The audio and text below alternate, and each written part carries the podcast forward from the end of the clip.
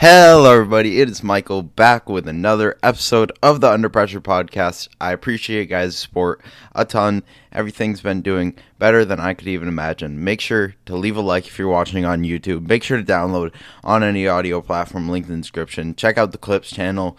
We got a ton to talk about in this episode. The NBA draft went down. That was a super exciting night.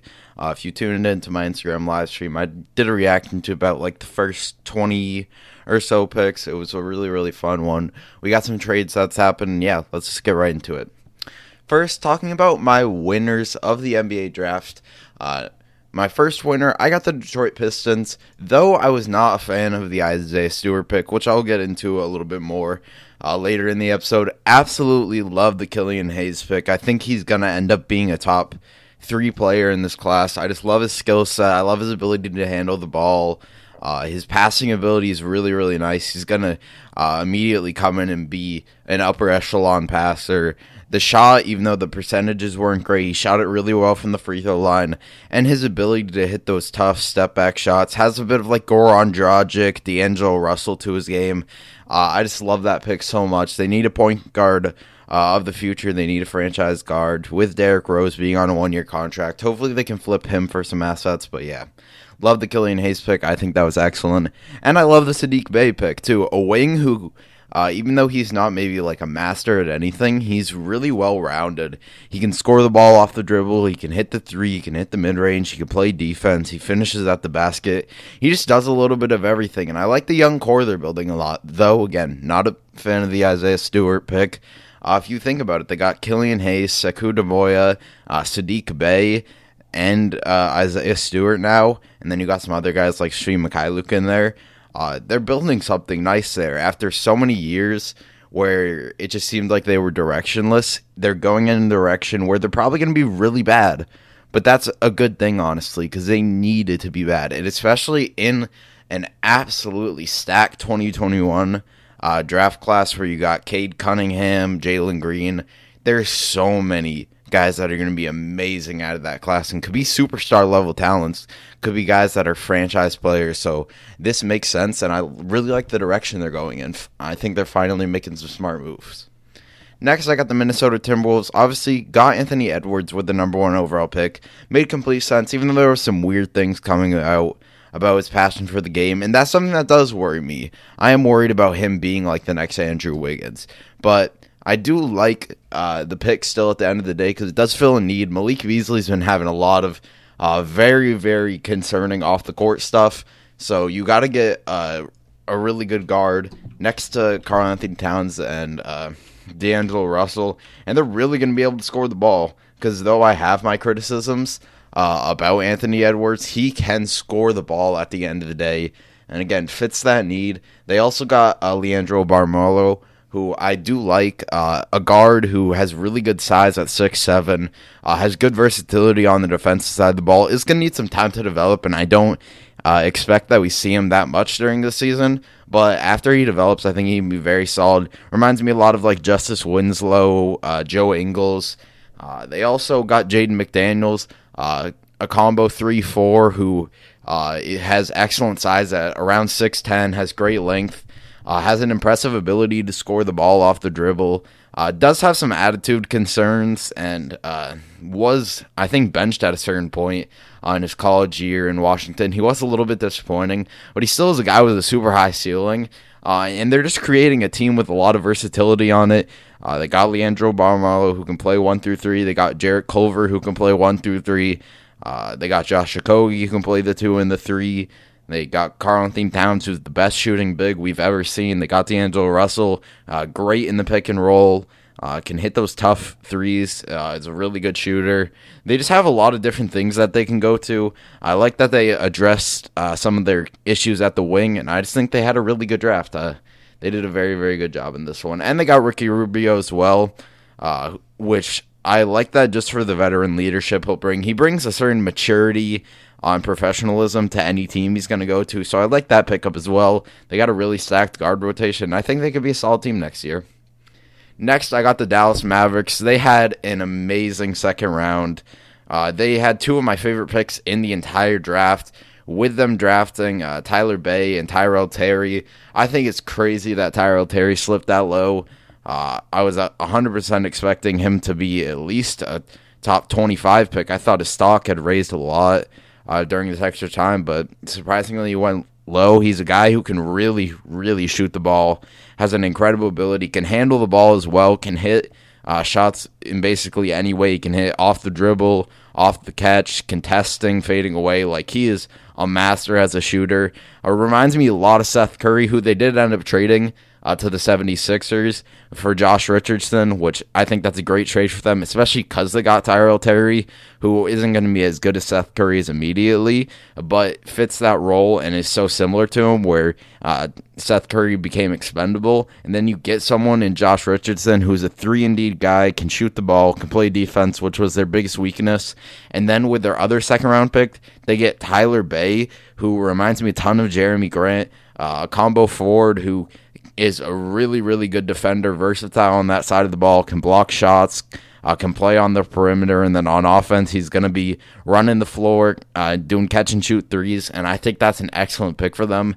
I think the Mavericks continue to build a nearly perfect team around, around Luka Doncic, uh, and they're just really doing a good job. Uh, they they had an excellent draft, especially uh, considering that uh, they had their second round picks and then they had their 18th pick which I haven't even mentioned yet because those second round picks are so good. But at 18, they get Josh Green, a guy who is going to be a good defender as well, is going to be a good slasher, uh, and has shown an ability at some points to hit the three ball. So it's very, very uh, good draft for them. Uh, he reminds me a lot of like uh, Gary Harris before Gary Harris's offense just completely uh, fell off the cliff. And yeah, they got three excellent players in this draft that fit their needs uh, and make them a better defensive team while keeping that offense really good. I think they killed it this draft. Next, talking about the Oklahoma City Thunder. Uh, absolutely love the Pokusevski pick. Though Pokusevski may be nothing in the league, with the direction that the Oklahoma City Thunder are going in, it makes complete sense for them to take a super high ceiling guy in Pokusevski who could be nothing in the league, but if he can be good, he's going to be a really, really nice player someone who can shoot the ball, can handle the ball, can pass. He can do everything. It's basically all about the uh, physical attributes. He's seven foot, like 200 pounds. That's really, really concerning. So he needs to put on weight desperately, which could lead uh, to some injuries and could lead to uh, just him being bullied around. So uh, definitely, as a Thunder fan, do not expect uh, Pokusevski to play this year at all. I think there's almost no chance. I think he develops in the G League. Uh, you put a ton of focus into him developing his body. You put him on a strict diet where he's eating a ton of calories. He's in the gym a lot. And I think that can work. I just love taking such a high ceiling guy and taking a bit of a risk on someone like that. And then Theo Maledon in the second round, a great pick. Uh, I think he can be a really nice either quality starting point guard or really good backup. Uh, reminds me a bit of like George Hill. He he just does a bit of everything. Can play make, can play defense. Uh, I think he's going to be a really good fit alongside Shai Gilgeous-Alexander. Neither of them are like the best creators, but I think that'll make a nice backcourt where both of them are good defenders. Uh, both of them can score the ball. Theo is definitely a bit of a better playmaker. Uh, they also drafted uh, Vit Krejci, uh, I think that's how you say it.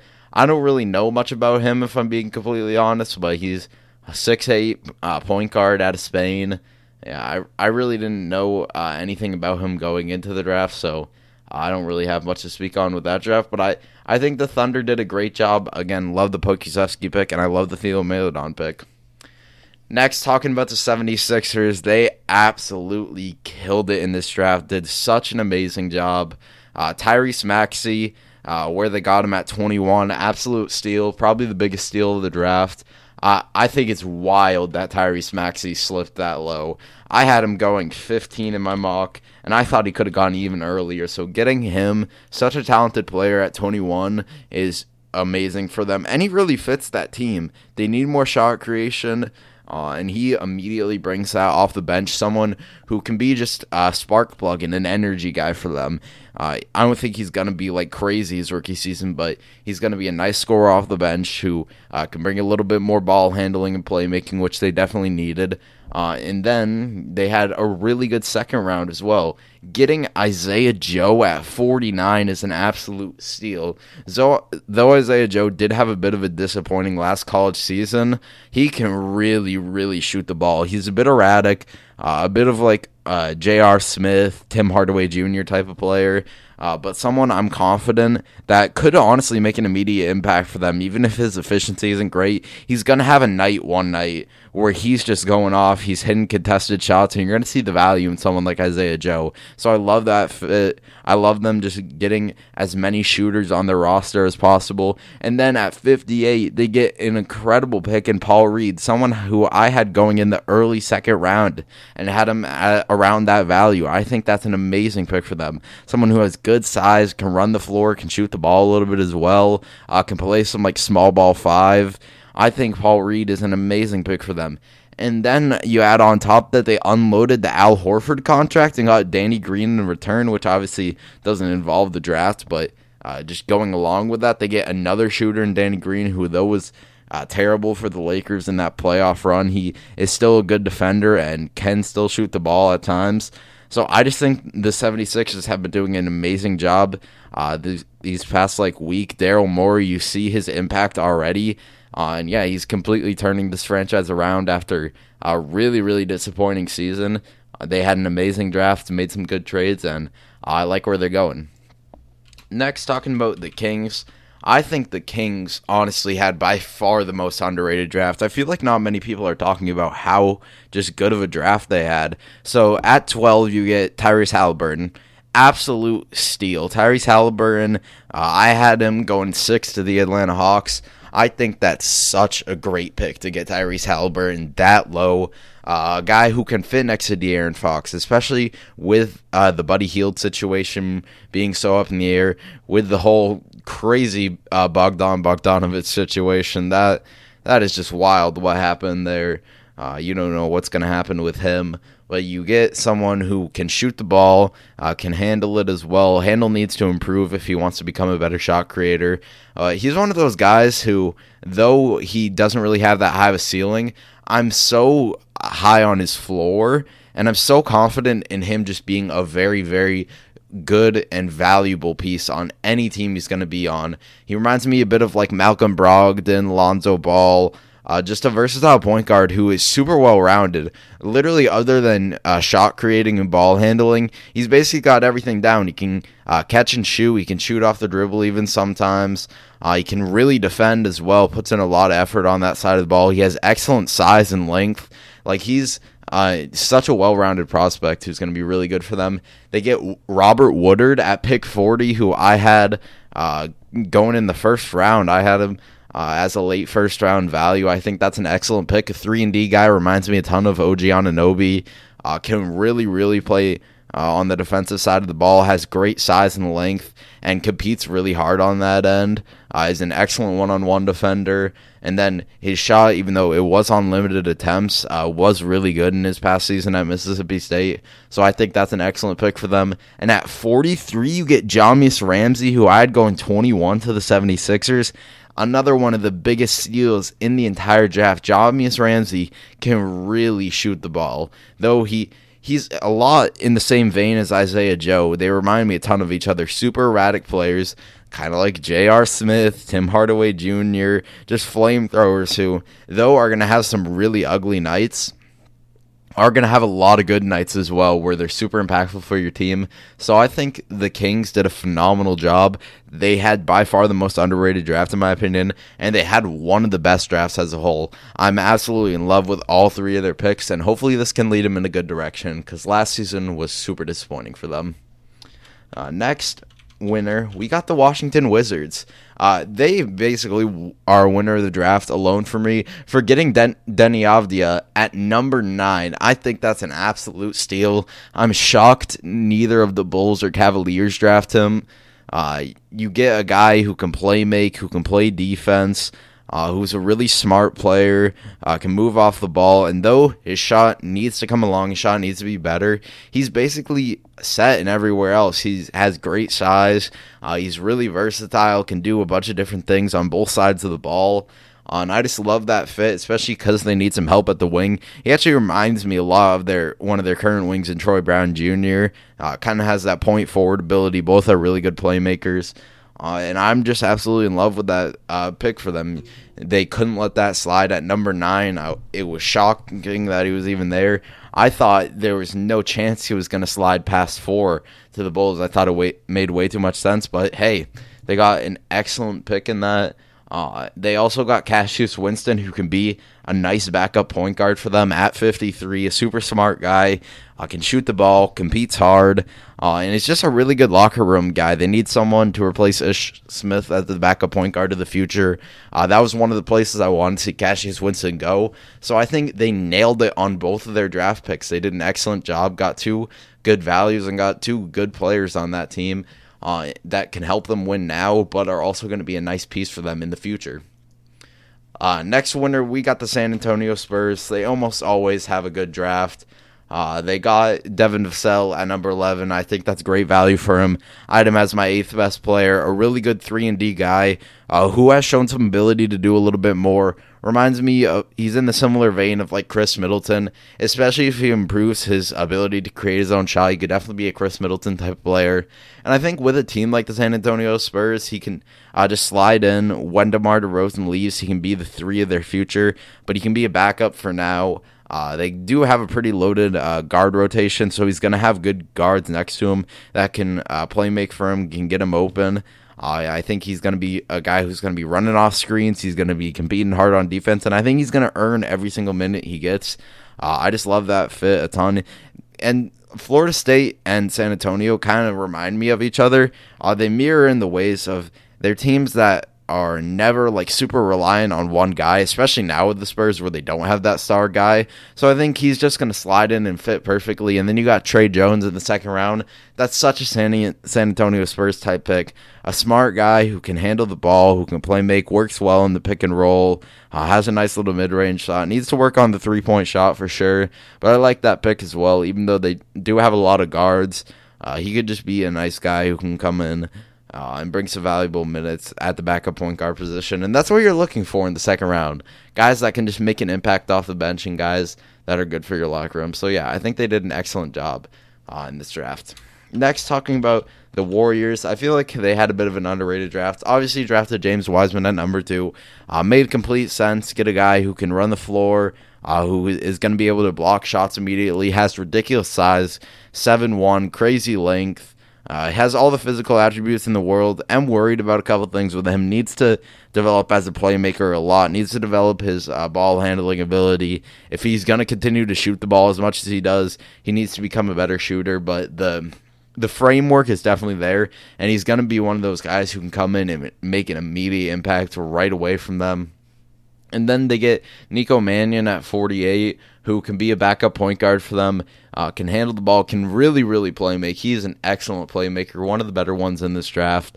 Uh, shot needs to come along for sure. That was the biggest thing. That's why he's going so low.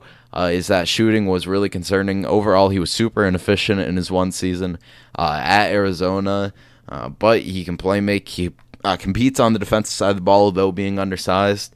Uh, so I like that pick. And then they get uh, Justinian Jessup, who I didn't really know much about going into the draft, but I did a little bit of research on him. Uh, he played on the team with LaMelo Ball. I actually heard from someone that they said he was going to be the Duncan Robinson of this class. Can really, really shoot the ball, is ridiculous as a shooter.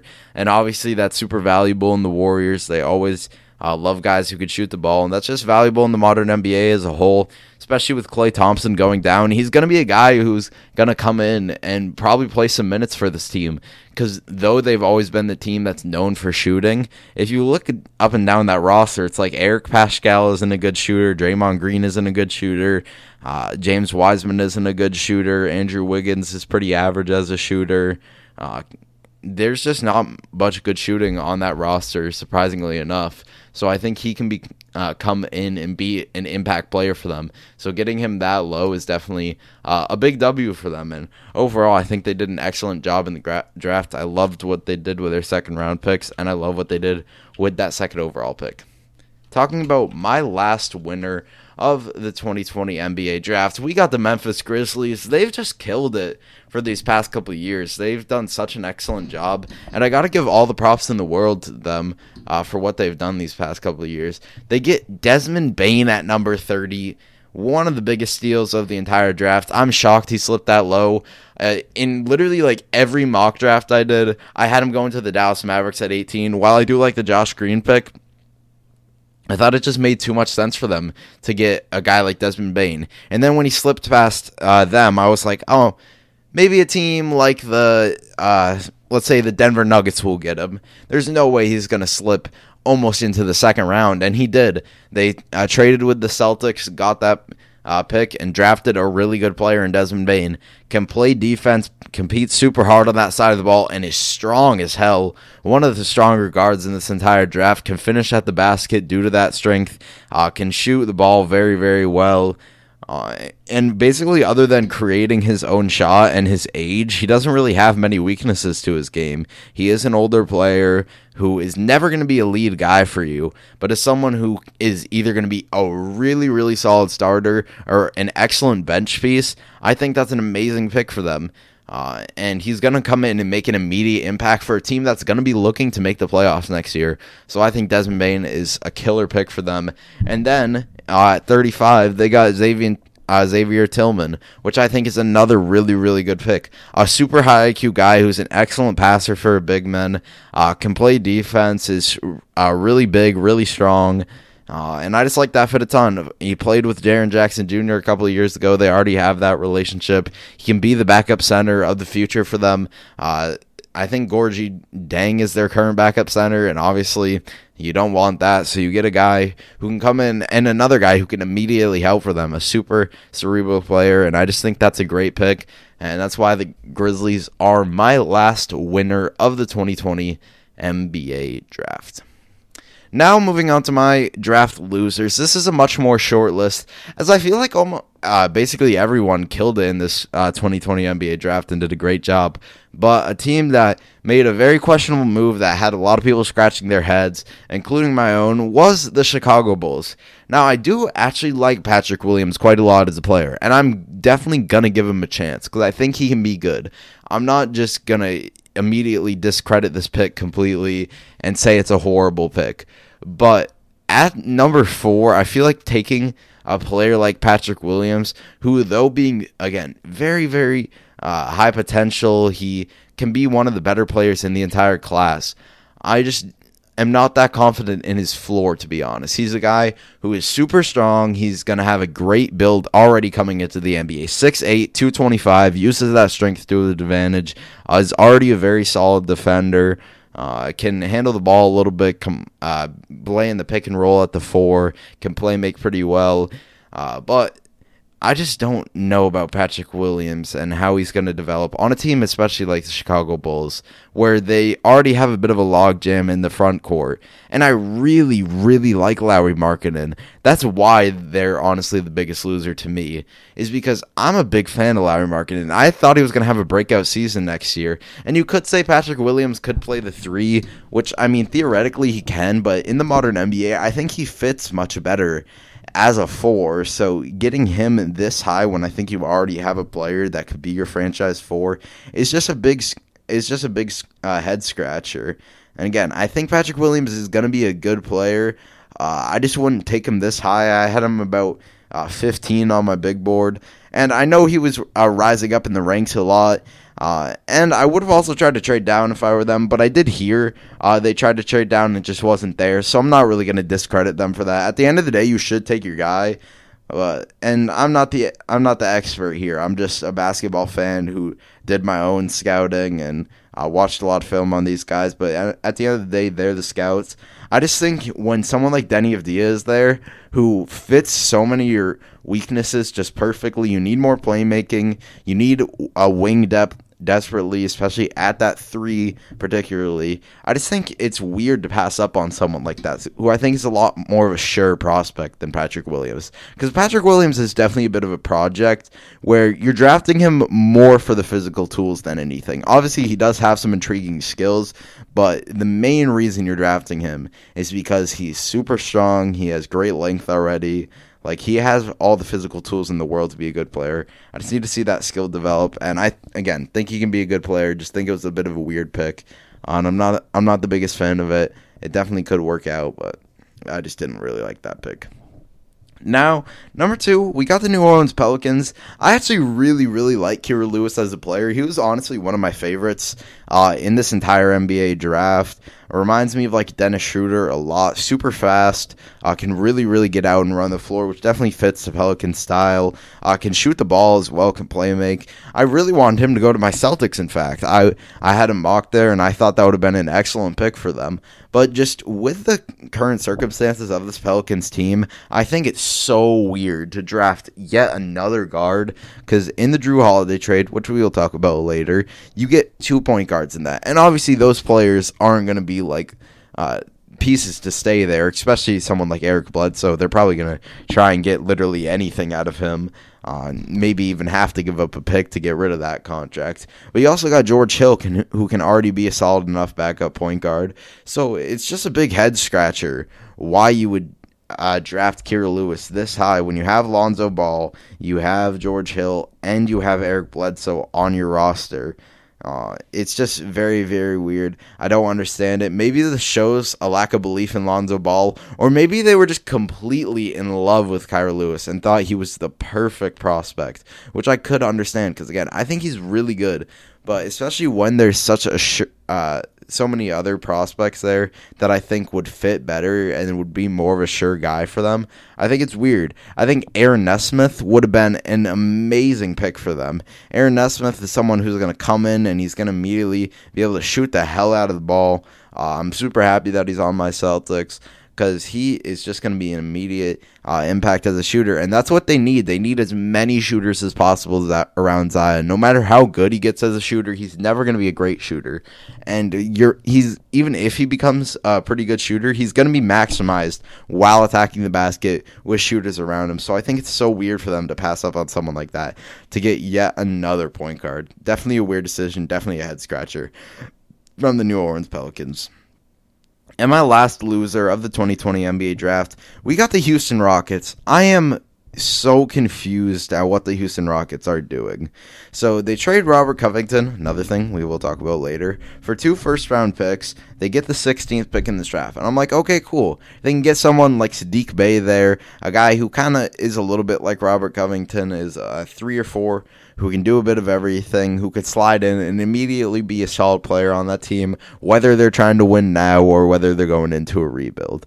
But then they trade that to get Trevor Ariza and uh, a Detroit Pistons future pick. So it's like, okay, uh, you're trying to save money. Like it makes sense. You're trying to get uh, off of that Trevor Ariza contract, and you get a future pick from the Pistons. So it's like that's a bit of a weird move for sure. I would have liked them to stay at 16 and make the pick. But if you wanted to get rid of that contract, if you want to get cap flexibility, their owner has kind of came out and talked a lot about uh, the contracts and how they want to cut down on money. So it makes complete sense uh, in that aspect. But then you buy a second round pick from the Pistons in 2021 for $5 million?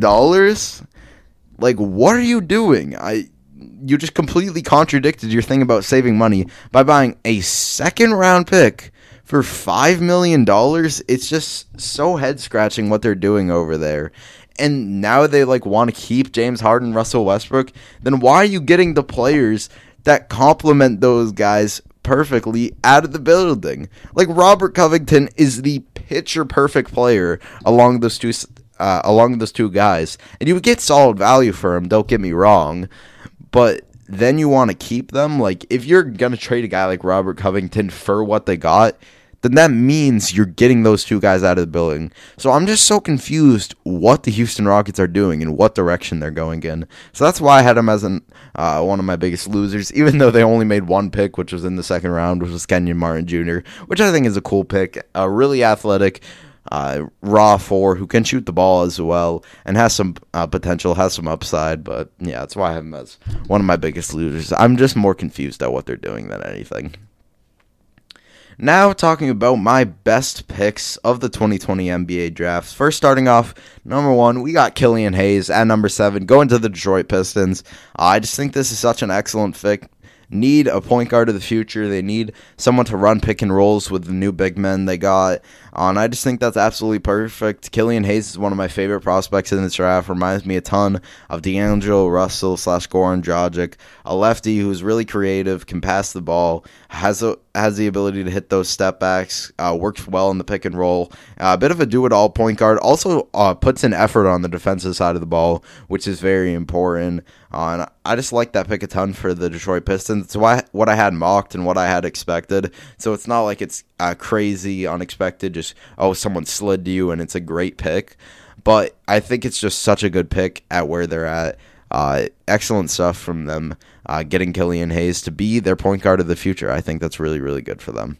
Next, uh, at number two, we got Deni Avdija going number nine to the Washington Wizards. I think that's an amazing pick. Uh, I had him as a top five prospect in this draft. I thought he is just so, so good. Uh, though the shooting is super concerning, he does basically everything else. He plays hard on the defensive side of the ball, is really smart there as well, has crazy length and size with him being six nine. Uh, can on the offensive side of the ball can really play make, especially out in transition. A really good uh, player in transition. Moves super well off the ball. Super good cutter. Uh, rebounds well. He does just a bit of everything. As and again, as long as that shot comes along, he is going to be such a good player. And I love the fit. They need help at the wing position, so I think it's absolutely perfect getting someone like that uh, at number nine at a position that I think almost nobody thought he was going to be at. Uh, but he did slide to them. He slid past multiple teams that I feel like could could have used him, uh, and they got a really good one in that. Next, uh, Tyrese Haliburton going number twelve to the Kings. Uh, I think that's a crazy good value for them. They get someone who can do basically everything out there on the floor except be a big time uh, shot creator for himself. I think he's going to be a really good fit alongside De'Aaron Fox uh, in the backcourt. They have a super well rounded one there. Can, they both can play make. Tyrese Haliburton is a much better shooter. They both can play defense very well as well. Any backcourt who's going against them is going to be scared. Uh, they needed some help at the guard position uh, because Buddy Hield is most likely going to get traded. He's been super unhappy there. Uh, and I think he's someone who could come in and immediately help them there. A really high IQ guy uh, who's just super well rounded and does everything. I love that pick a ton. Next, at number four, I got uh, Alexis Pokusevski going 17 to the Thunder. This isn't a crazy value pick. I had him around here on uh, my big board. I had him uh, 18th actually, but I just love this fit so much. Uh, the Thunder were a big team rumored around Pokusevski for a long, long time. Uh, it was very obvious that they definitely wanted him, and I just think this makes way too much sense. They're a team that's going towards a tanking direction. Uh, they've traded away basically all their really, really good pieces, so I think it makes a ton of sense to get a super high ceiling guy in Pokusevski, someone who has so much potential. Though he is one of those guys who could be out of the league in like a couple years. I could also see him being one of the best. bless me. I could also see him being one of the best players in this entire draft just because of his insane skill set. Needs to develop his body desperately. Seven foot, about 200 pounds. That's just. He's an absolute twig. Even like when Porzingis was coming into a league, uh, and he definitely needed to put on weight it's a whole nother level with Pokusevski. He's so underdeveloped as far as his body. They're going to need to put him in the G League. They're going to need to put him on a diet where he's eating a ridiculous amount of calories. Uh, he's in the gym constantly. Like they're going to need to do a lot of things to cater to him to make him the player he can be. But if he does reaches that reach that potential, uh, there's no better pick than this. This is an excellent pick for them, and I just think it's the perfect fit. I think it makes so much sense. Uh, and I absolutely love Pokusevski going number 17 to the Oklahoma City Thunder. At number five, I got Tyrese Maxey going 21 to the 76ers. one of the biggest steals in the entire draft. It's crazy that he went uh, 21. He was number 13, I think, on my big board. Uh, a guy who can really, really score the ball, uh, can shoot off the dribble, can shoot off the uh, catch. He can almost just do everything on the offensive side of the ball. Needs to improve his finishing a little bit. Needs to improve as a playmaker. Also competes on the defensive side of the ball. Uh, and he's going to be next to uh, a guy in Ben Simmons who's going to get him uh, involved plenty. And he's going to be on a team where they need uh, explosive scoring coming off the bench.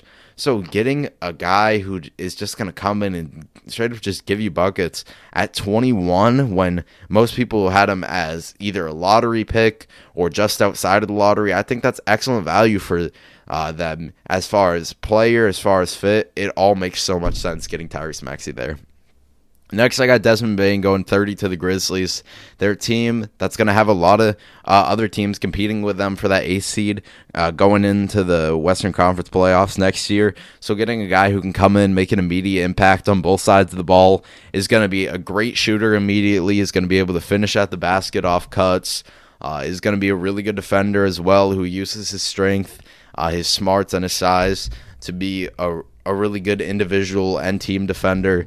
Uh, he, he, is a four year player, so though his ceiling is limited, that also means he does have a pretty high floor. He's going to be an immediately good player for them, and I think he's going to be super valuable for the Grizzlies next year. We're going to see him playing big ro- rotation minutes from the first game of the season all the way to the end.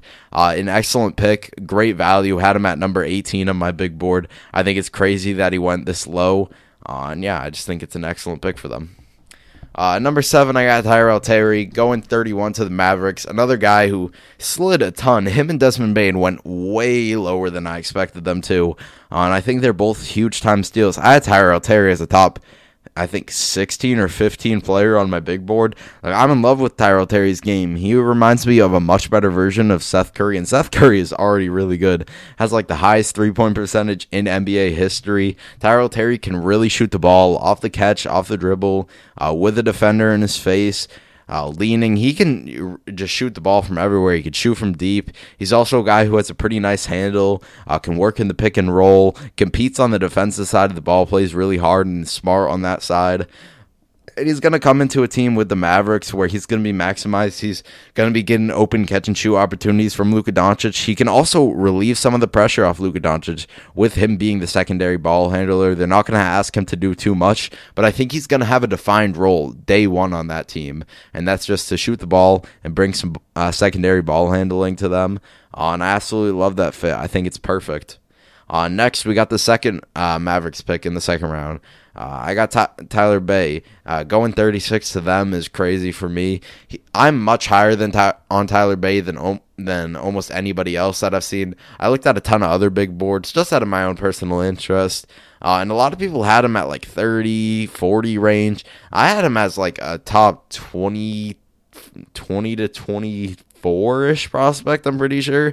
I just love his game. Reminds me a ton of Jerami Grant, a combo forward who uh, can do just a lot of different things, especially on the defensive side of the ball. Plays really hard on that end. Is a really smart player. Can block shots. Racks up steals. A good individual and team defender. Is just someone who is uh, you know is going to be a good defender no matter what, due to that size, due to the smarts. He brings everything you want on the defensive side of the ball. And then on offense, though him being still a bit of a raw player, he's going to be a player that can slash to the basket, especially off cuts. Uh, he's going to get fed by Luka Doncic.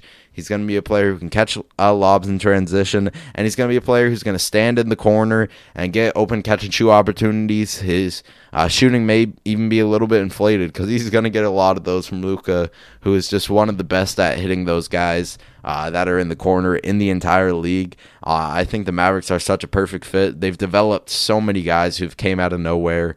Uh, and Tyrell Terry, Tyler Bey, two amazing picks for them who are I think are both going to make an impact this season.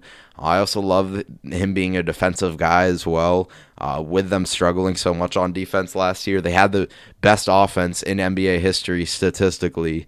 So getting more defensive pieces like Tyler Bey shows a really good direction. I think that's excellent for them. Uh, next, we got Robert Woodard going 40 to the Kings. Reminds me ton of OG Anunoby, 3 and D guy, who basically only does that. He's a really good individual defender who has uh, excellent length and plays super hard on that end.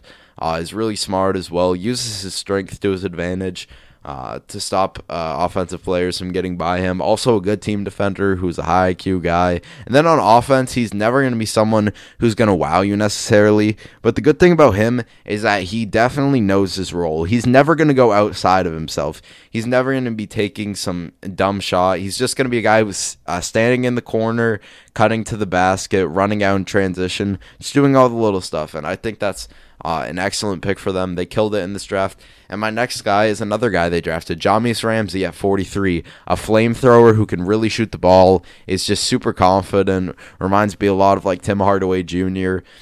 And though those players can be super frustrating to watch, and I know because I watched plenty of Dallas Mavericks game last year, sometimes uh, it, those guys are just a non-impact and are negative when they're taking bad shots and on the offense. But when those guys catch on fire, they're really hard to guard and they can be super impactful on the offense. So I think that's an excellent pick. I think that's a great value, much lower than I expected him to go. And yeah, I just love it. Uh, next, we got uh, the Warriors getting Nico Mannion at 48. I was a lot lower on Nico Mannion than I feel like a lot of people who were covering the draft were. But even this, I think, is a great pick for them. Uh, they get someone who's going to be a really good playmaker day one. That's definitely his most impressive uh, skill is his ability to handle the ball and uh, facilitate hit open teammates. He competes, he competes on the defensive side of the ball, though being a bit undersized. Uh, he really plays hard and is a uh, almost I'd say a plus or at least average defender on on that. Uh, someone who needs a shot to develop, but they've developed so many guys into being uh, good shooters uh, throughout the year. So I'm confident that he can do that. And if he's going to be able to do that, I don't ever think he's going to be a great like starting point guard, but I think he can be a really good backup point guard. Uh, I think that's uh, an excellent pick for them. Uh, next, we got the 76ers, another one of their picks. They drafted Isaiah Joe at 49. I think that's crazy value for them. Someone who uh, can shoot the ball really, really well. A flamethrower, again, reminds me a ton of Jahmi'us Ramsey.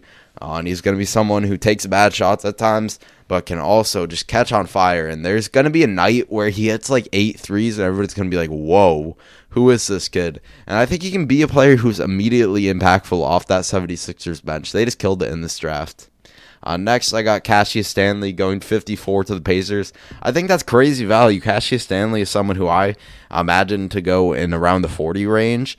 So getting him at 54 is just great for them. Reminds me a lot of a former uh, Pacer player in Glenn, Glenn Robinson III, a guy who can really slash to the basket, has a crazy vertical. I think he had a 43 inch vertical or 44 inch vertical uh, when he tested it at Duke. Uh, just a ridiculous athlete who's going to be super fun on the fast break. Uh, he can also shoot the ball pretty well, and then competes on the defensive side of the ball with a solid uh, length as well. Has all the tools to be a good defender. So he's just a well-rounded three and D player who. Uh, I think is going to be valuable for whatever team he goes to. And with the Pacers lacking a bit of wing depth, uh, with Jeremy Lamb suffering that super bad knee injury, where I swear he hurt literally everything in his knee, I think that's an excellent pick for them. Get someone who can be immediately impactful, and yeah, really, really good stuff from them.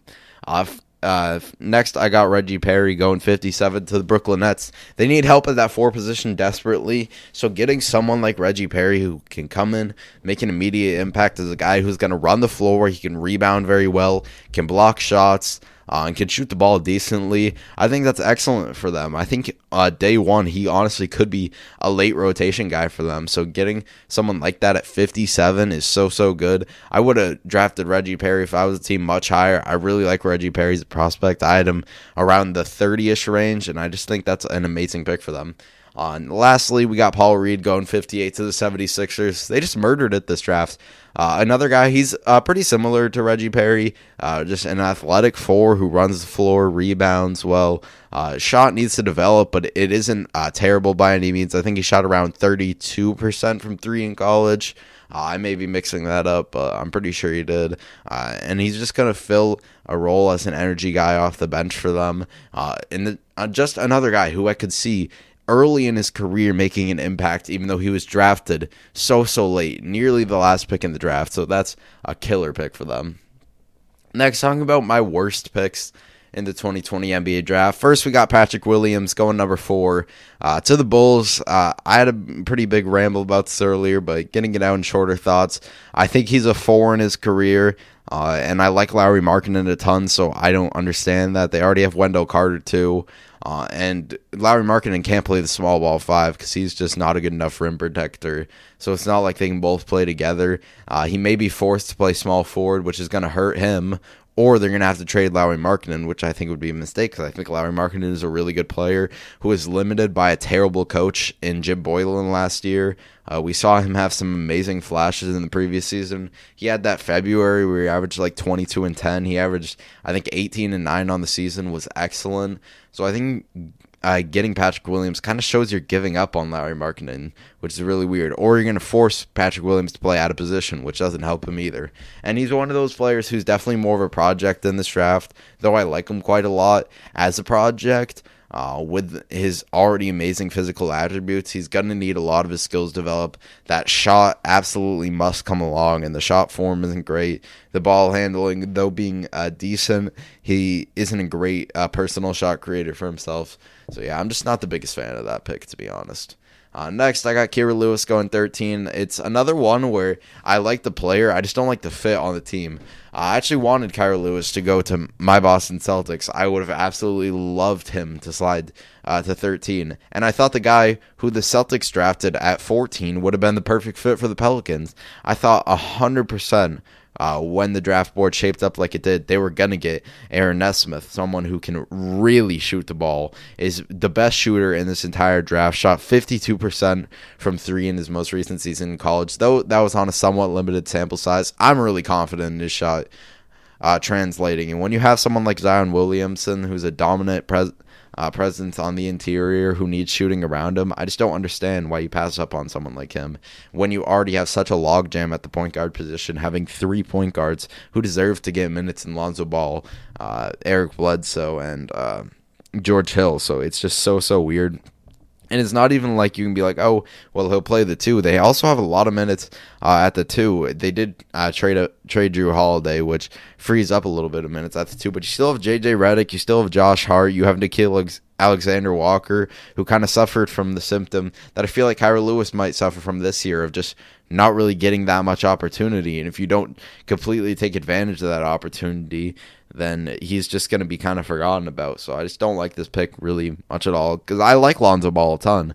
Uh, I love his ability to uh, make, especially in the open court. I love his ability on the defensive side of the ball, and I think on offense, though he is a terrible finisher, a terrible free throw shooter, needs to improve at creating his own shot. He uh, did show an impressive ability to shoot the ball, especially off catch and shoots. Even was able to hit some of those step back threes. So if you uh, put him next to another guy who can handle the ball, and that may be their vision in that you you may uh, envision Lonzo Ball as a two more in his career, which would make more more sense. But you still have a solidified point guard, so it's just a weird pick for them.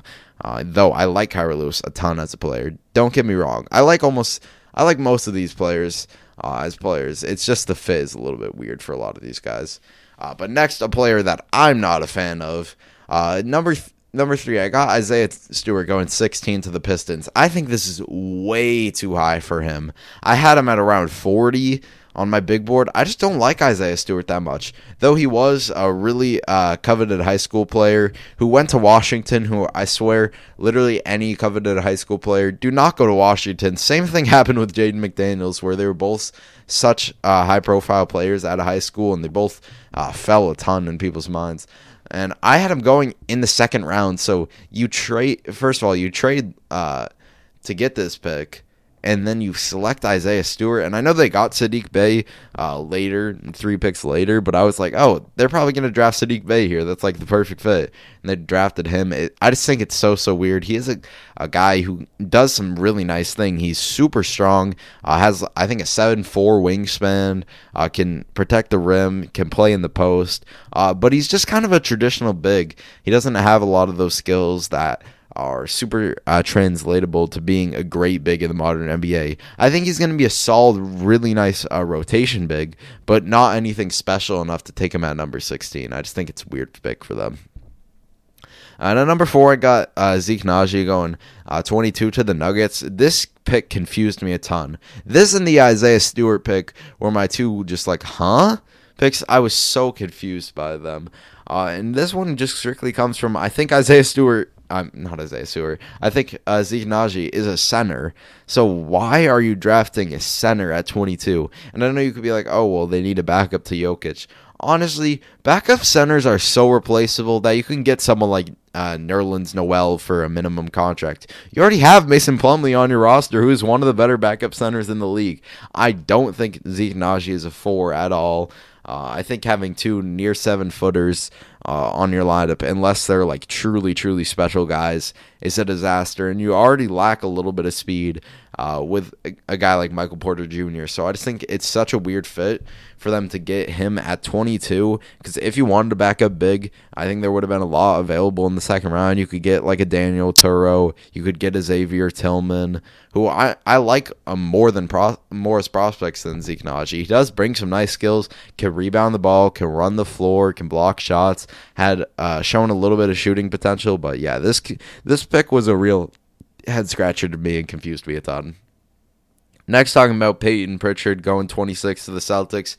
It's not even that I think he's that bad of a player. Uh, he can create his own shot, can really shoot the ball, is a really good leader as well, plays super hard on the defensive side of the ball, uh, though being undersized, can play make as well. I just think with the options here, it's so confusing for the Celtics to draft Payton. They probably just like his character a lot, and I like his character a ton too. I think he's a super good guy who's going to be great in the locker room. But when Tyrell Terry is there, I have no clue how you pass on Tyrell Terry for Payton Pritchard, who I think is a much worse prospect than Tyrell Terry. I, there was almost like a 30 spot difference in my big board between those two guys. And Payton Pritchard's a senior as well, so it's even more confusing when Tyrell Terry, I think, is already the better player, and he's younger as well. And it's not like uh, either one of them are uh, crazy different in size from each other. I think they're both about six one. Tyrell Terry might even be bigger as uh, far as weight, so it's just a really really confusing pick.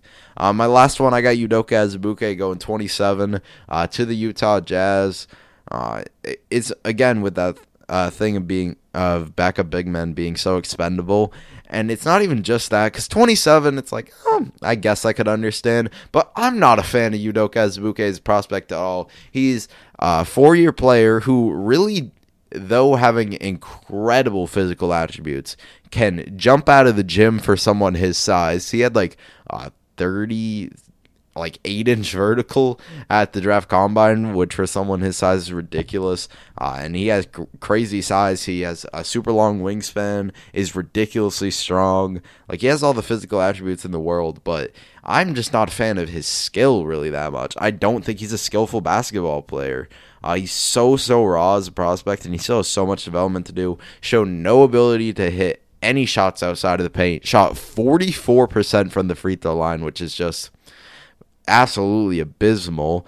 Uh, didn't show any ability as a playmaker. Like he's just that super traditional uh, run the floor, get rebounds, block shots, center. And you already have Rudy Gobert as your starter who's going to be playing heavy minutes. So you're going to get someone who uh, plays like 13 minutes a game at 27. I just don't really like that at all like they I, and I know they traded Tony Bradley, but you could have just kept Tony Bradley to play that exact same role, and it's not like you would have had to pay Tony Bradley that much on uh, his next contract. So that's just a big time head scratcher for me, and I really don't get it. I'm gonna take a uh, break, and I'll be right back to talk about the best undrafted free agents and where they've gone, and draft grades for every team. Okay, I'm back to talk about my best undrafted free agents. Uh, number one, I got Killian Tillie. He did end up signing with the Memphis Grizzlies. I completely understand why he did go undrafted. The injuries that he's dealt with are super concerning. Has dealt with a ton of lower body injuries, which is always scary, especially for someone uh, that is a bigger player like him. Uh, but as far as just strictly a talent, he is one of the most talented players in this entire class. Honestly, a lottery talent, uh, just taking out injuries. He is someone who can really shoot the ball. Shot 40% from three on his most recent season.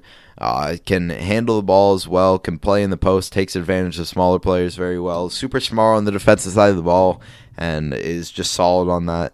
Uh, but his shooting at the uh, at the size he is is just the thing that stands out the most.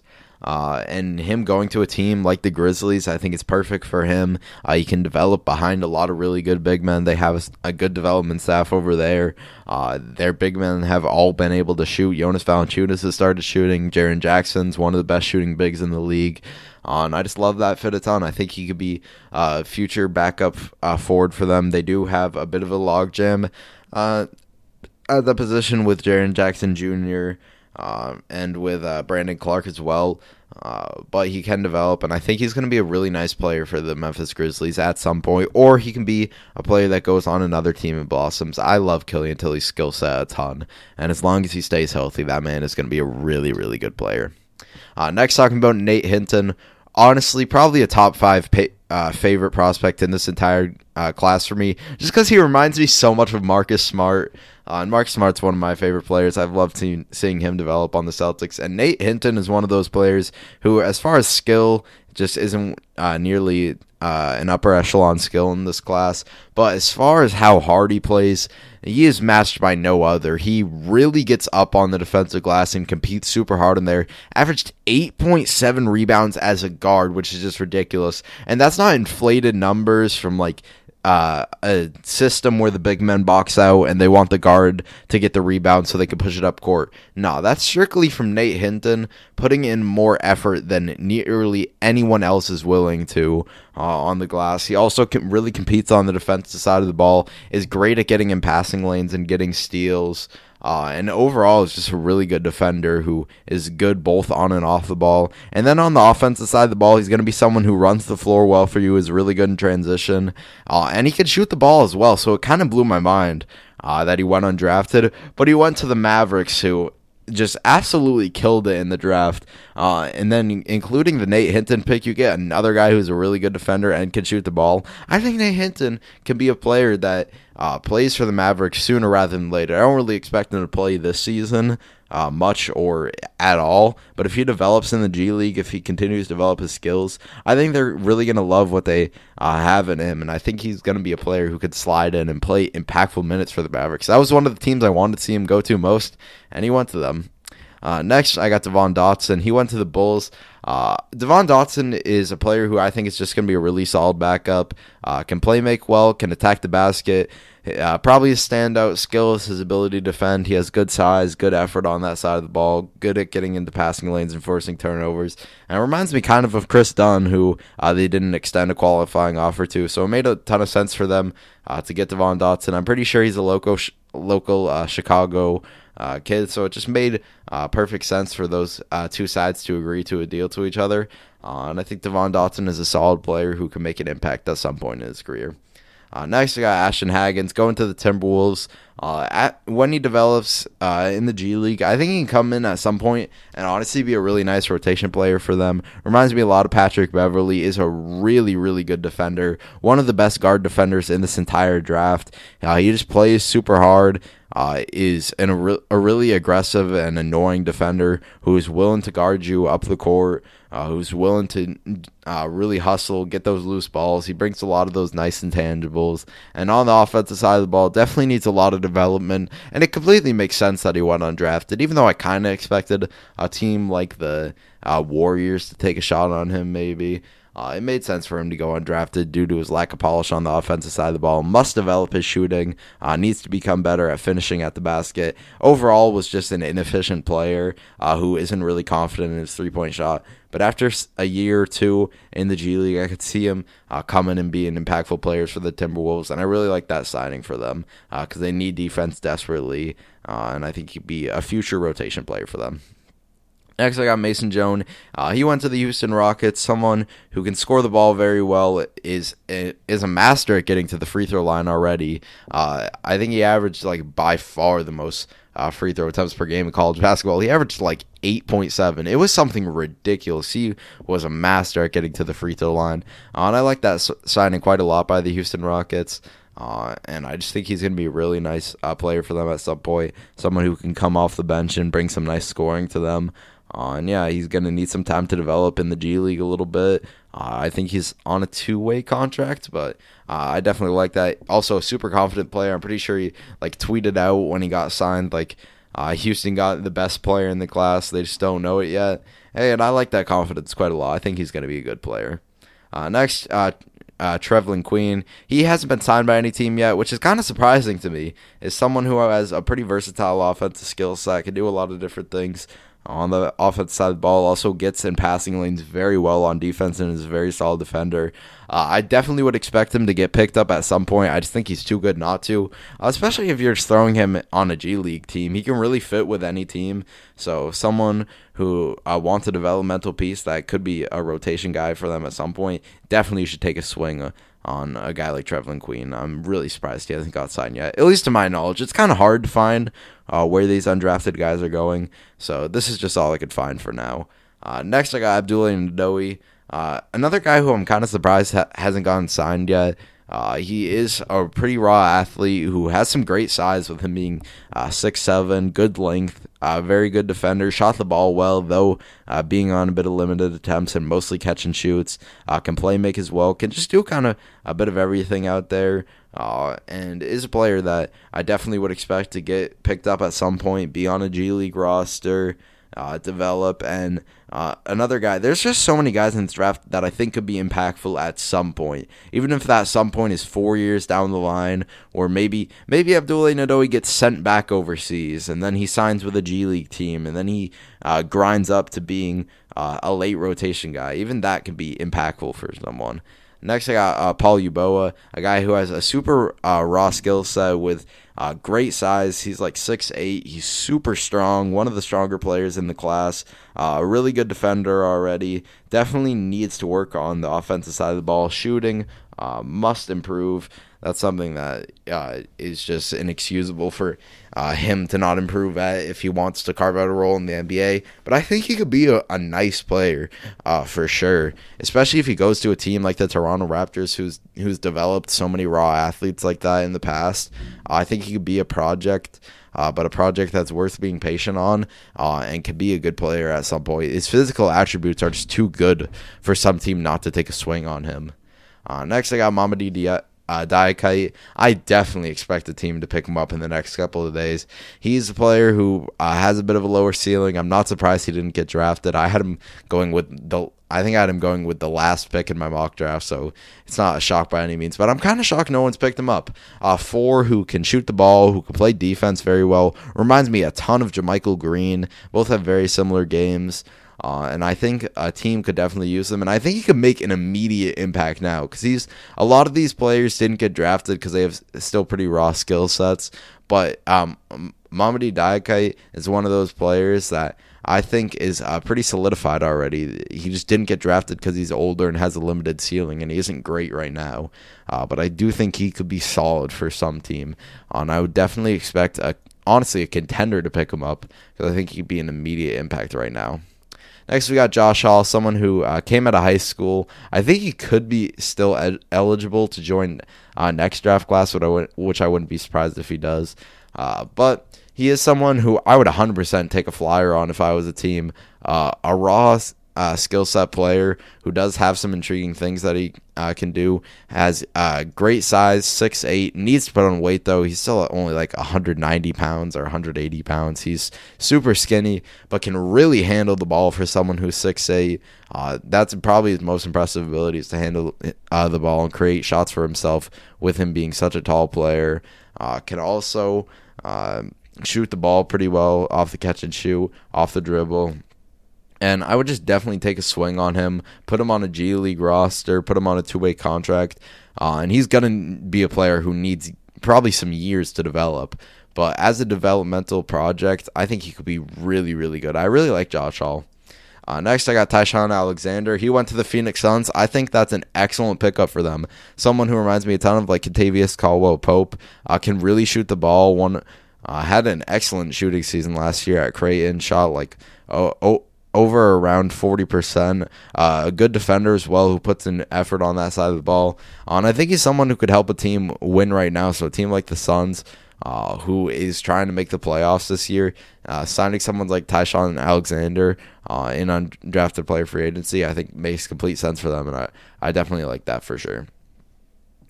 Uh, next, talking about Trent Forrest, he signed with the Utah Jazz, a guard who can uh, score the ball pretty well. Not surprised that he won undrafted, but I, I, do like the Jazz picking him up. Could be a nice developmental piece for them. Don't really have much to say on him. Don't really have like a bold opinion. I just think he could be a cool player at some point, but at best, he's like uh, ninth man. Uh, next, I got Marcus Howard. He uh, signed with the Denver Nuggets. Someone who was an electric scorer in college, uh, can really shoot the ball. Reminds me a ton of like current day Isaiah Thomas. Uh, can I can I can I have a bit of a rant? Why are so many people so obsessed with these small, super high scoring guards in college? Because after Myles Powell went undrafted, I just saw people in a rage, and I'm like, guys what are we talking about here? Myles Powell is not that good. People are just so obsessed with high scoring guards in college, and it makes no sense to me because we've seen those guys fail so many different times. We see it with uh, Jimmer Fredette, who's by far the most extreme example. We've seen it with Carson Edwards, who is still a young player, but I don't believe in him at all. And he's on my own team. I just don't believe in Carson Edwards. And Myles Powell, uh, I don't believe in him at all. I literally had him as the worst prospect uh, that I scouted. I had him at 75 on my big board. People got to realize he's an inefficient scorer who does nothing but score. He did go to the Knicks. Uh, he reminds me a ton of Alonzo Trier, who uh, is at is basically out of the league for a good reason. He did have some nice moments with the Knicks, but he's basically only a scorer and isn't even that good at that one thing. Miles Powell is an inefficient scorer who shot under 40% from the field, shot about 30% from three, doesn't play make, doesn't play defense, doesn't rebound, doesn't do anything outside of scoring. And again, he's not even that good at scoring. So he's a specialist who isn't who isn't special at uh, what he's good at. So I'm so confused why so many people were like, "Oh, why is Myles Powell not getting drafted?" And he's 23. Like, what are we talking about? He's already far in his development, and he's not even that good right now. And then Marcus Howard is he was five nine, I think, without shoes at the draft combine. Five nine, like those players can only do so much. I mean, we saw Isaiah Thomas be a near MVP candidate, but Isaiah Thomas is a skilled ass player who was put in the perfect system to help him succeed under Brad Stevens and had that whole system built around him. So I just don't understand people's obsession with small uh, guards who score a lot. And Powell, though he's a college college legend, he's not going to be anything in the NBA. Just in my personal opinion. uh, next, I got Cameron Main. Uh, definitely could see a team pick him up. He's a bit of a project, a guy who is kind of a no name, uh, came from uh, Canada. Uh, at some some sort of college out there, I'm pretty sure, but is an ath- is a pretty uh, athletic player who is a good playmaker, can handle the ball, uh, definitely needs to develop his shooting a little bit and just needs time to develop as a whole. But I would definitely take a swing on him on a two way contract for sure. Uh, next, I got Caleb Wesson, a center who can shoot the ball pretty well, uh, can play defense, but not surprised he didn't get drafted. Definitely concerns about his health. Uh, he's had some injuries. Definitely concerned about his weight too, his conditioning, uh, and you could uh, definitely not believe that three point shot is going to transfer. As a lot of them were catch and shoot, pretty wide open ones.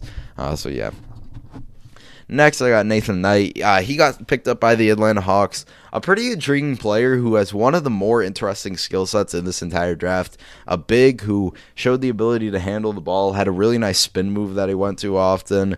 Uh, showed the ability to hit threes both off the catch and off the dribble, though the percentage wasn't great uh, by any means.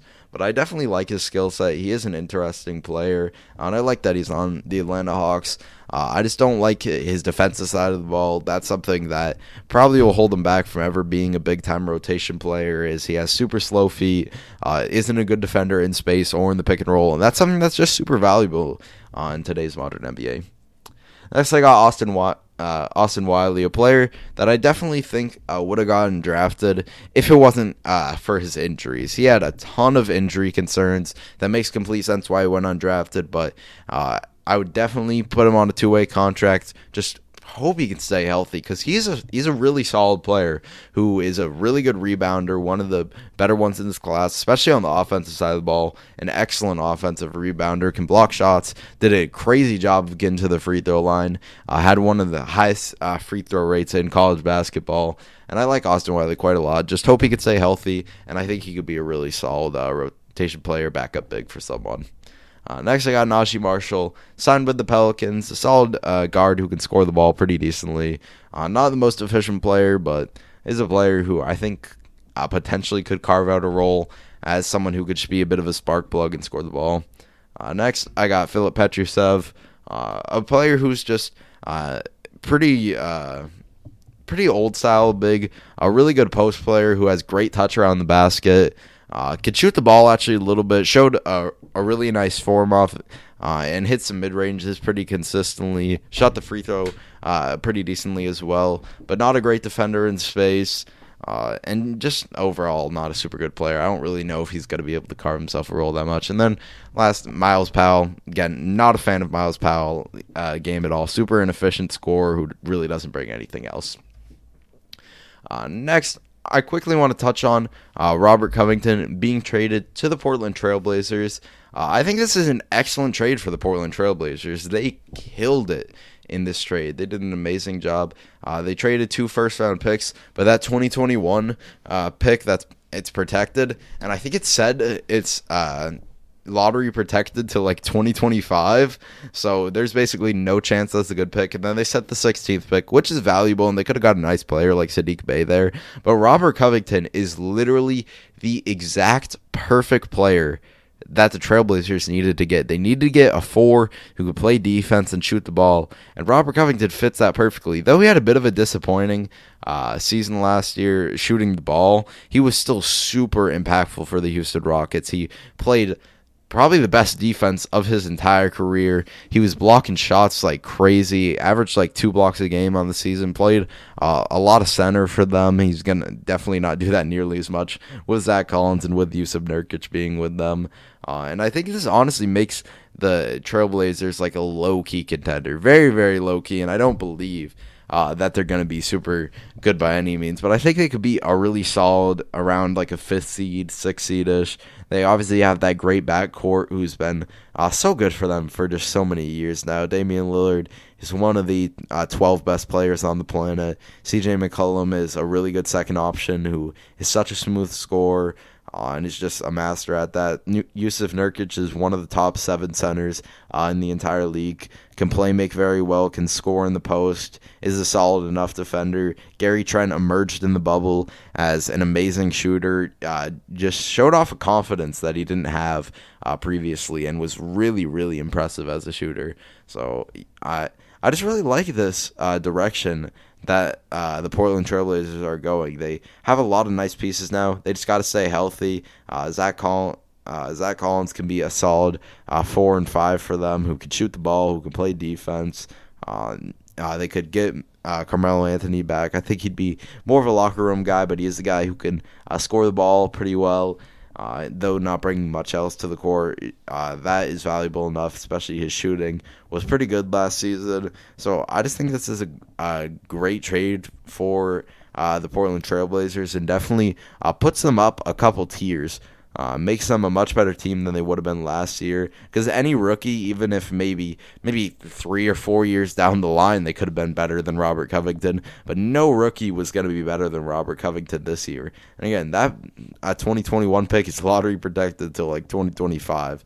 So uh, most likely the Houston Rockets are just going to get like the 22nd pick next year. So trading like the 16th and the 22nd pick for such a valuable player like Robert Covington is a huge W. And then on the uh, Rocket side, I'm a little bit confused by this trade, especially uh, if you want to keep James Harden or Russell Westbrook or both. Uh, makes no sense to trade a guy like Robert Covington, so I think it forces them to trade those two guys. Because even though Robert Covington isn't a star by any means, he's one of those players that fits perfectly next to those two guys. So it'd be so weird if they tried to keep him, but traded him for draft assets. And then what they did with the 16th pick and Trevor Ariza was trade it to uh, the Detroit Pistons for a future pick, which was even weirder. Uh, and it made some uh, what sense because like oh they're probably just trying to save money, uh, get off Ariza's contract, which is about twelve million. Like I guess they wanted to uh, be farther away from the luxury tax. I know that's something that their owner's been focusing uh, on a lot, especially with the pandemic and what happened uh, last year, so that makes sense. But then they buy a second round pick from the Pistons in 2021 for $5 million. So it's like, what are you? I thought you were saving that money, and then you buy a, a second round pick for $5 million is wild. Like, that's such a weird move for them, especially because it wasn't in this draft. So you don't even know what the second round pick is going to be. It could not even be a good second round pick. So that was just such a a weird thing to happen. But love this trade for uh, the Portland Trailblazers. If they're going to uh, just trade their guys and tank, then it would make a lot more sense for the Houston Rockets. And I think that's the direction that they should go in anyway. It makes no sense for them to keep those two guys. They're both unhappy. They don't both don't want to be there. If someone declines fifty million dollars a year, yeah, they don't want to be there. So get them out of there. Uh, and then it would make a lot more sense. Get a, a, ton of young assets. And in a year where not many teams are probably looking to bottom out, and in a ridiculous 2021 uh, class, which is one of the most talented we've seen in a long, long time, then it makes a lot of sense uh, for the Houston Rockets to just bottom out. Uh, and if they were able to get one of these upper tier guys like a Jalen Green, Cade Cunningham, then that would make a lot more sense, and that'd be amazing for them. Next, talking about the Milwaukee Bucks acquiring Jrue Holiday. This is exactly the type of move that they needed to make because I had been so adamant for many well for the entire year basically that I never believed in the Bucks. And we I mean we saw they lost in 5 to the Miami Heat cuz I just saw the exact same team that had the exact same flaws and was going to have the exact same outcome but now they get a dynamic playmaker in Jrue Holiday, uh, one of the best, if not the best. I'd probably put him either second or third. Uh, ben Simmons would definitely be one, and then him and Mark Smart would be fighting for two. Uh, guard defender in the league, an excellent playmaker as well, who I feel like is really underrated at that. Averaged about seven assists alongside Lonzo Ball, which is really, really impressive stuff from him there. Can also create his own shot, which they desperately needed. They needed another guy in crunch time situations who is going to be able to create his own shot. And he's a guy who's consistently stepped his game up in the playoffs. We saw uh, in that Portland Trailblazers series him lock up Damian Lillard and have a ridiculous offensive series. I think this is an excellent trade for the Milwaukee Bucks, and I think it shows to Giannis Antetokounmpo that they are really committed to being a championship caliber team, especially with what they gave up. They gave up uh, 2020 first uh, via Indiana, 2024 uh, swap pick, 2025 unprotected, 2026 uh, swap pick, and a 2027 first unprotected. That shows how committed they are to Giannis Antetokounmpo, and I think that's an excellent sign. I think this move just makes so much sense in the way that they are getting a really good player, but they're also getting someone who's gonna uh, convince Giannis to stay. And they didn't even have to give up a crazy amount of value. They gave up Eric Bledsoe, which is, uh, has been a negative asset for them for a couple years now. And they gave up George Hill, who's a positive asset, a really nice backup point guard. I'm a big fan of Jrue, uh, George Hill. But when someone like Jrue Holiday is available, you got to go in on that. Uh, and for the Pelicans side, they do get two solid point guards, uh, which is confusing why they drafted Kira Lewis, but uh, I digress. Uh, they could flip those guys, especially George Hill. I think George Hill is a super flippable player. Eric Bledsoe, on the other hand, I don't know about that. I don't know if many people want to take on that contract. But they continue to stack up draft assets. Uh, if we look at their draft picks, they have uh, they had the 13 and 24th uh, in 2020. They traded that 24th. They in 2021 they have their own pick, uh, LA's pick. They in 2022 they have their own. In 2023 they have uh, their own and in LA. In 2024, they have uh, their own. They have LA and they have Milwaukee. In 2025, they have their own. They have Milwaukee. 2026, they have their own. They have Milwaukee. 2027, they have their own, and they have Milwaukee. That's excellent stuff from them, and that gives them so much flexibility to either uh, just take as many chances as you want on getting another star player, or it gives you all the draft capital in the world with you already having young assets on that roster. When a star or even a superstar is available, you're going to immediately be up there and on their mind as one of those teams that they're going to want to trade with because you just have so many assets. So I think this is an excellent move for both sides. Now, the whole Bogdan Bogdanovich thing, which I was so excited about, has completely fallen apart. And that's really, really sad. Uh, but I do like this move a ton for the Bucks, like it for the Pelicans as well. They get five first round picks uh, and two solid players in return for an older player in Jrue Holiday, who's going to be off his contract in a couple years. Uh, I think he's actually going to be off next year, uh, and then it shows uh, Giannis Antetokounmpo that the Bucks are all in on winning, uh, and they're completely focused on that. So yeah, absolutely love this move for both sides, and I think it makes the Milwaukee Bucks the best team in the Eastern Conference. Uh, I would definitely go as far as to say that because it's it's a really really good move for them, and they're getting a good player who fixes a lot of those weaknesses, and they get rid of Eric Bledsoe, who's been terrible for them in the playoffs these past couple of years. Win-win trade, great for both sides. Uh, gets the Pelicans even more assets, and then uh, makes the Bucks more of a win now team by getting a really good player. I'm gonna take a break, and I'll be right back to talk about my draft grades for every NBA team, and then Arizona Cardinals versus Seattle Seahawks. Okay, I am back to talk about my draft grades for every team in the 2020 NBA draft. First, starting off with the Atlanta Hawks, we'll be going uh, in alphabetical order with the teams. Uh, the, I gave the Atlanta Hawks an A minus. I feel like they did a very, very solid job in the draft. I'm an absolutely massive fan of Onyeka Okongwu. I think he's an excellent prospect, someone who reminds me a lot of Bam Adebayo. Uh, can really, really defend. Uh, super strong. Uh, good interior presence, uh, good player on offense as well. Definitely needs to develop his ball handling and his playmaking to re- reach that upper echelon that Bam Adebayo has but still a really good pick for them. They also got Skylar Mays at 50 in the second round, a guy who is an older prospect who's very limited athletically, uh, but just has a talent. He can shoot the ball well, can play make, can just do a bit of everything. Just again, limited by that age and athleticism, but is a solid player that could come in and immediately immediately play some impactful basketball for them. So I like their draft quite a lot. Uh, I'm definitely expecting some sort of move to happen uh, because of the Onyeka Okongwu pick. It doesn't make sense for them to keep such a stacked front court. Uh, I mean, unless they want him to come off the bench for like a year or two. But I think Onyeka Okongwu can make an impact right now. So I'd maybe expect a Clint Capela trade, and I, I think that makes sense because Onyeka Okongwu has a really high ceiling. I'm a absolutely massive fan of him. One probably my favorite prospect in the entire class. Uh, next, I got my Boston Celtics. I gave them a B minus. Love the Aaron Nesmith pick. They've been really needed someone that can come off the bench and shoot the ball for a long, long time now. Uh, and he's going to bring that best shooter in college basketball. Shot 52% from three uh, is going to be someone who's just constantly running off screens. Hopefully, we see some good effort from him on the defensive side of the ball, and if he can be a three and D wing, which I do expect him to be, I think that's an amazing pick for them. Uh, was not a fan at all of the Payton Pritchard pick, though. It's not even just him individually as a player; it was more who was available on the board that uh, frustrated me when uh, Tyrell Terry, Tyler Bey, and Desmond Bane, I think were much better prospects than him. And you take Payton Pritchard. I do like him as a locker room guy. I think he competes really hard. He's a super hard worker. But at the end of the day, he is a four year guy who's uh, limited as far as his height, limited athletically and it was weird to see him go in the first round. And then Yam Madar, I felt like was a great pick in the second round, someone who can they can stash in the Euro League and have develop, and I think he can be a very solid player at some point after some years of development in the Euro League. Already a good defender, already a good playmaker. Just need the the shot to come along, and I think he could be a good project. Uh, next, I got the Brooklyn Nets. Gave him B minus. They uh, traded for.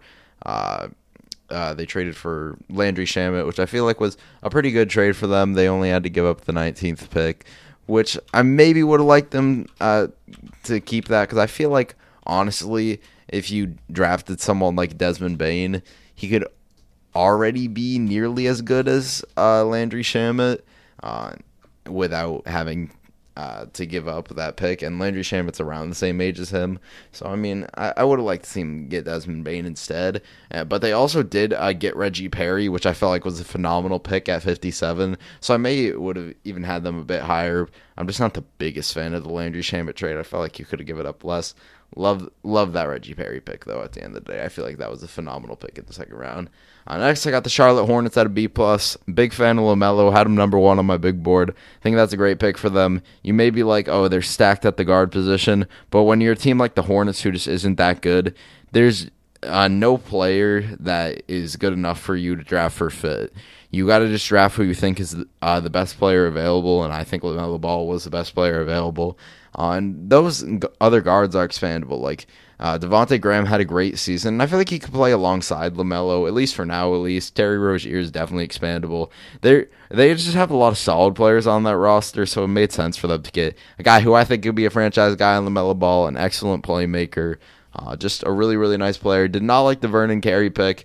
Not even because like the value super bad or anything. I just don't like Vernon Carey at all. If I'm being honest, he was one of my least favorite prospects. Reminds me a ton of like Enes Kanter, a really skilled back to the basket big who has great size, but his game is just kind of outdated. Also, wasn't the biggest fan of them getting Nick Richards at 42.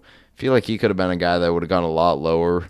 Uh, but they at least do have some better depth at the big, uh, which was definitely a big weakness for them.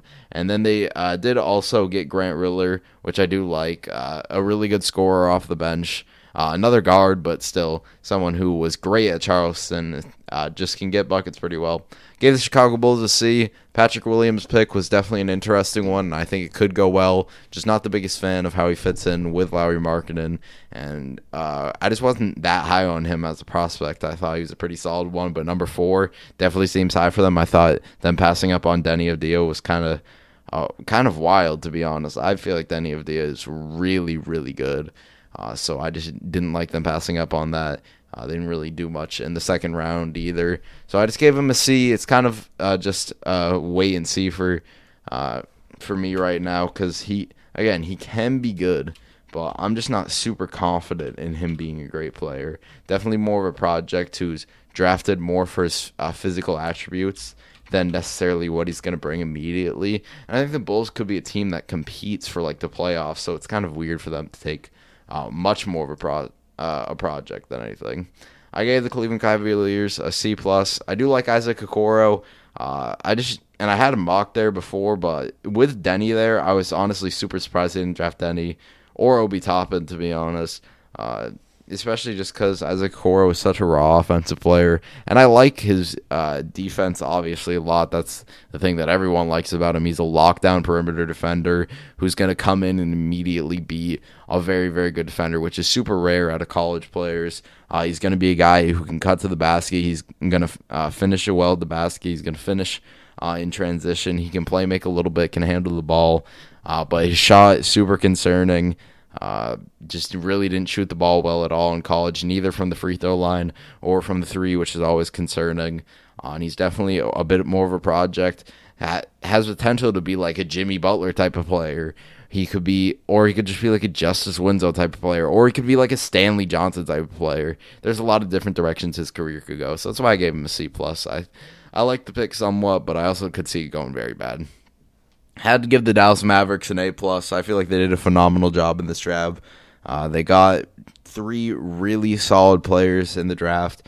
Uh, Josh Green, Tyrell Terry, Tyler Bey, three great picks for them. Surprised both Tyler Bey and Tyrell Terry slipped that low. Josh Green, that's around where I had him. Good three and D guy. Tyrell Terry can really shoot the ball, plays hard on the defense side of the ball. Another three three and D guy, and uh, Tyler Bey. Then uh, in undrafted free agency. You get Nate Hinton, one of my favorite prospects in the draft. It's going to be a really good defender, good shooter as well, plays super hard, uh, brings a lot of the intangibles you like. And then you trade for Josh Richardson, another 3 and D wing, uh, who helps them on the defense side of the ball, which is what they need. Uh, they just are getting so many guys who complement Luka Doncic, and I absolutely love that for them. I gave the Denver Nuggets a C plus. I'm a big fan of the RJ Hampton pick. He isn't one of the prospects I'm super high on. I'm a lot lower on him, in fact, than a lot of other people are. But I think with the Denver Nuggets, they're going to really unlock him. Uh, he's going to be a really good in transition for Nikola Jokic to throw to. Uh, I think overall he's just going to be a really nice player for them. He's going to be uh, high energy guy. Just needs to uh, definitely improve on his shooting. That's by far his biggest weakness. Uh, but if he can get that down, he's going to be a nice player. Just did not like the Zeke uh, Nnaji pick at all, if I'm being honest. Uh, it confused me a ton, and I just really don't get why they drafted him. But I like uh, the pick of uh, RJ Hampton quite a lot. Next, I got the Detroit Pistons. Gave him a B plus. I thought the Luke Kennard trade was pretty decent. I'm a big fan of Saddiq Bey. Uh, just a super well-rounded player that I'm confident in and just being a really uh, nice player, even if he's never close to a star level player. Uh, love Killian Hayes, one of my favorite prospects in the draft. Great pick and roll player. And then I wasn't a fan of the Isaiah Stewart pick, to be honest, and that could have bumped them down a little bit. But I love their uh, two picks uh, other two picks so much that I had to give them a pretty good grade. I feel like they uh, are doing a good job of bringing youth movement to Detroit in a season where there's likely not going to be fans. It kind of makes sense for them to just tank, uh, get some young talent there, and see how they develop. And I really like some of those guys that they got. Uh, next, talking about the Golden State Warriors, gave him B plus. Thought the James Wiseman pick made complete sense. Nico Mannion was very good to get at, at where they did at 48, and then they got uh, the shooter with their next pick, who I didn't know much about, but I think can be very solid. After I looked up a bit on him, played with LaMelo Ball uh, in the NBL. Uh, Justinian Jessup, he's one of the better shooters in the class, especially as a slept-on guy. So I definitely like that pick uh, quite a lot. Liked all their picks to be honest. Uh, next, I got the Houston Rockets. Gave him a C minus. Uh, even was thinking about giving him a D plus. Really, just didn't like all the moves that surrounded uh, the draft. They actually only made one pick in Kenyon Martin uh, Jr., which I did like that pick. But I did not like the trades with Robert Covington and then what they did with buying the second round pick for five mil, and then trading that 19th uh, pick or what's trading the 16th pick and uh, and Trevor Ariza for a future Pistons pick. It was just so confusing in general as a whole. It was a weird draft for them. Uh, next, gave the uh, Indiana Pacers a B minus. Uh, I actually absolutely loved their pick in Cassius Stanley. I think that's a phenomenal pick, one of the biggest steals in the entire draft. But I was just more disappointed that they really didn't make a move, uh, and that's why I had him this low. But just as far as their picks, love it. I uh, would have liked to see him move a guy like Myles Turner or uh, Victor Oladipo, but they kind of just stayed stagnant, and that was pretty disappointing. Uh, next, I got the Los Angeles Clippers. Gave them a B plus. Felt like they did uh, pretty well in the Landry Shamet trade, getting someone like Luke Kennard, who though has definitely dealt with some injuries throughout his career, and that's been something that has held him back. Uh, he's gonna be a nice player uh, for them. Can shoot the ball, can score off the dribble, can play make as well. Showed a lot more playmaking uh, in, this past year and was honestly really nice for the Detroit Pistons. Also got Daniel Oturu, one of my favorite prospects in the draft, uh, center who can really shoot the ball, pretty uh, offensively uh, skilled player. Definitely has something you can worry about, but uh, I did did like that pick. And then Jay Scrubb, a super high ceiling guy uh, out of a JUCO college. I think he can be very very good. Uh, has some crazy raw athleticism. Definitely needs to become a more skillful basketball player. Uh, needs to become a better shooter. Needs to become uh, smarter. But I just love that raw athleticism. Love that raw talent. On thinking he could be a good de- developmental piece. They put him in the G League and stuff like that. He could be really solid. Los Angeles Lakers gave him B plus. Thought the Dennis Schroeder trade was a huge win. They didn't actually make any draft pick, but I just love the Dennis Schroeder trade so much that I gave him B plus. Almost was even thinking about giving them an A minus. Memphis Grizzlies had to give him an A plus. Killed it this draft.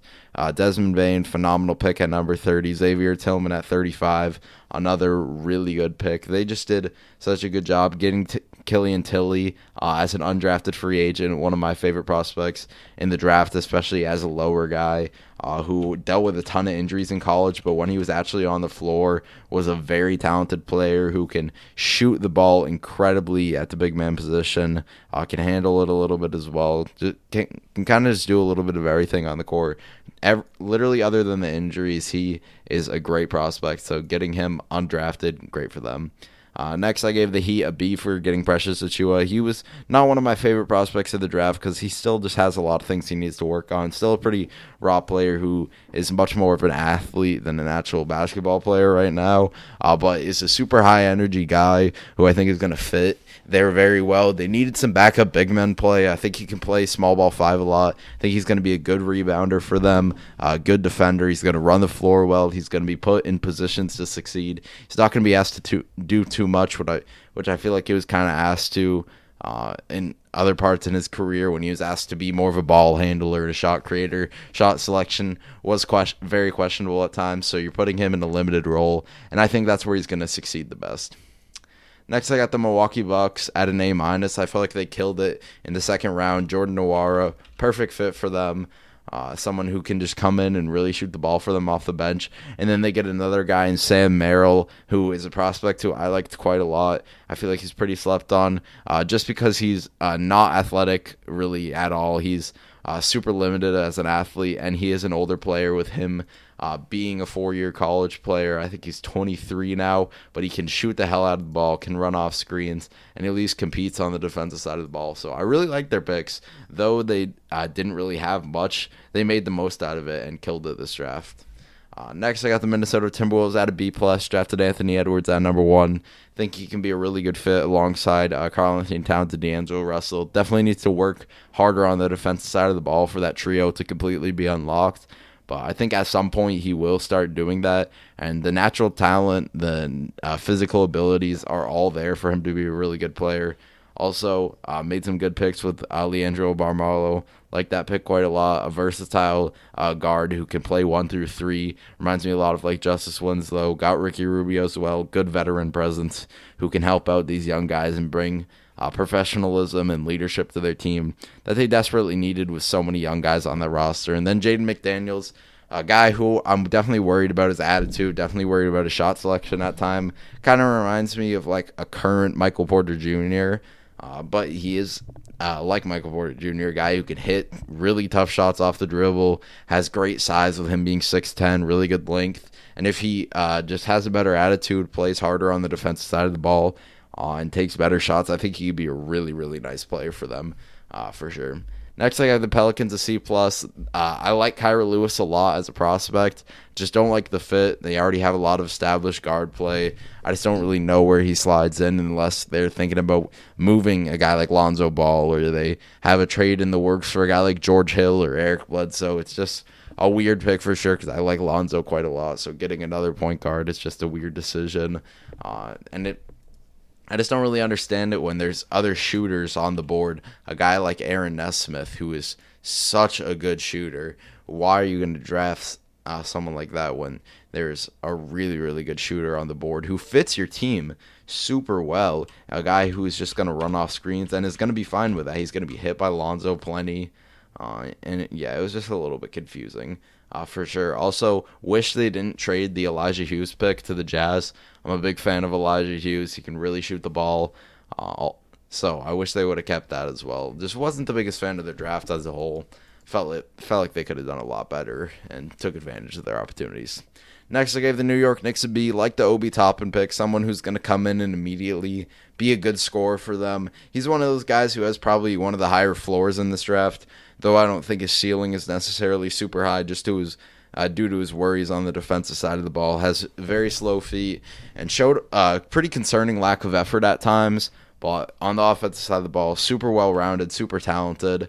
Uh, can really, really score. Can shoot the ball. Uh, super athletic. Is going to be a player that catches lobs uh, for them. They also drafted Immanuel Quickley, who I like quite a lot. A nice three and D prospect who kind of just does that, but that's completely fine in this modern NBA. It fits perfectly. The Knicks have actually just been making a lot of smart moves recently, and I felt like they had a great draft. Uh, they really did their thing in this one. Next, I gave the Oklahoma City Thunder a B. I Uh, like the Pokusevski pick quite a lot. A uh, very high ceiling player who, uh, though has a pretty low floor as well, I think on a team like the Thunder where they're clearly tanking, uh, they're clearly trying to lose. They it makes complete sense for them to draft a true project. Like I I've thrown around the project word for guys like Patrick Williams, no, and Isaac Okoro. Pokusevski is a true project. Someone who's going to need a lot of patience, who, who's going to need to develop that body a lot. But if he does, he can be a nice, nice player. Uh, has so many intriguing skills. Can really shoot the ball. Can uh, really handle it. Can pass as well. Plays like a small forward and a seven footer body, which is just scary. And then they got Theo Maledon in the second round. A really nice, uh, I think either a solid starting point guard or a very quality backup who uh, good playmaker, good scorer as well. Just kind of does everything you want at the point guard position. Plays hard on defense as well. Reminds me a lot of like George Hill. Uh, definitely like that pick. Uh, and then they drafted uh, Vit who I really don't know anything about, so I'm not gonna act like I do.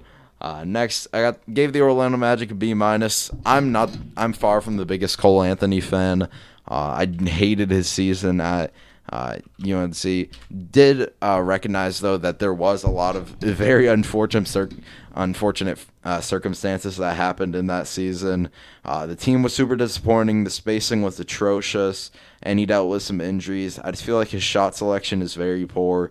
His playmaking is not it either. But I think in the backcourt alongside uh, Markelle Fultz, who's uh, at this point in, in his career, more focused on being a playmaker, playing good defense, and uh, being a slasher, uh, taking it where he can on the offensive side of the ball.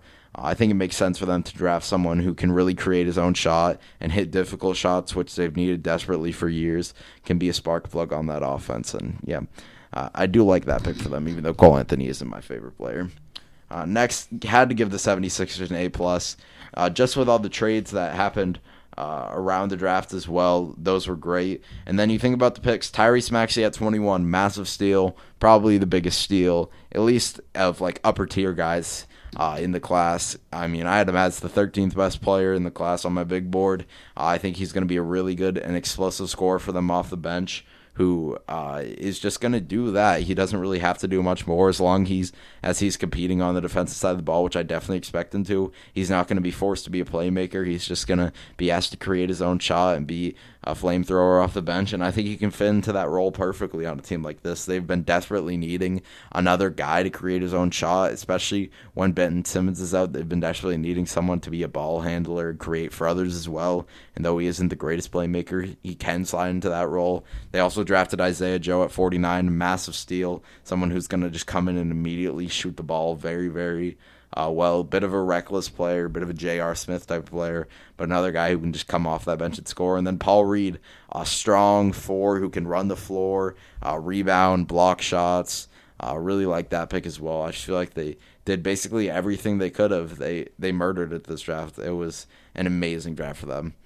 I gave the Phoenix Suns a B. I'm actually a lot higher on the uh, pick they made with uh, Jalen Smith and Mostar. A lot of people were criticizing that, but I actually like the pick quite a lot. Uh, someone who can play the four and the five, uh, can really shoot the ball, especially with Aron Baynes likely uh, leaving that team.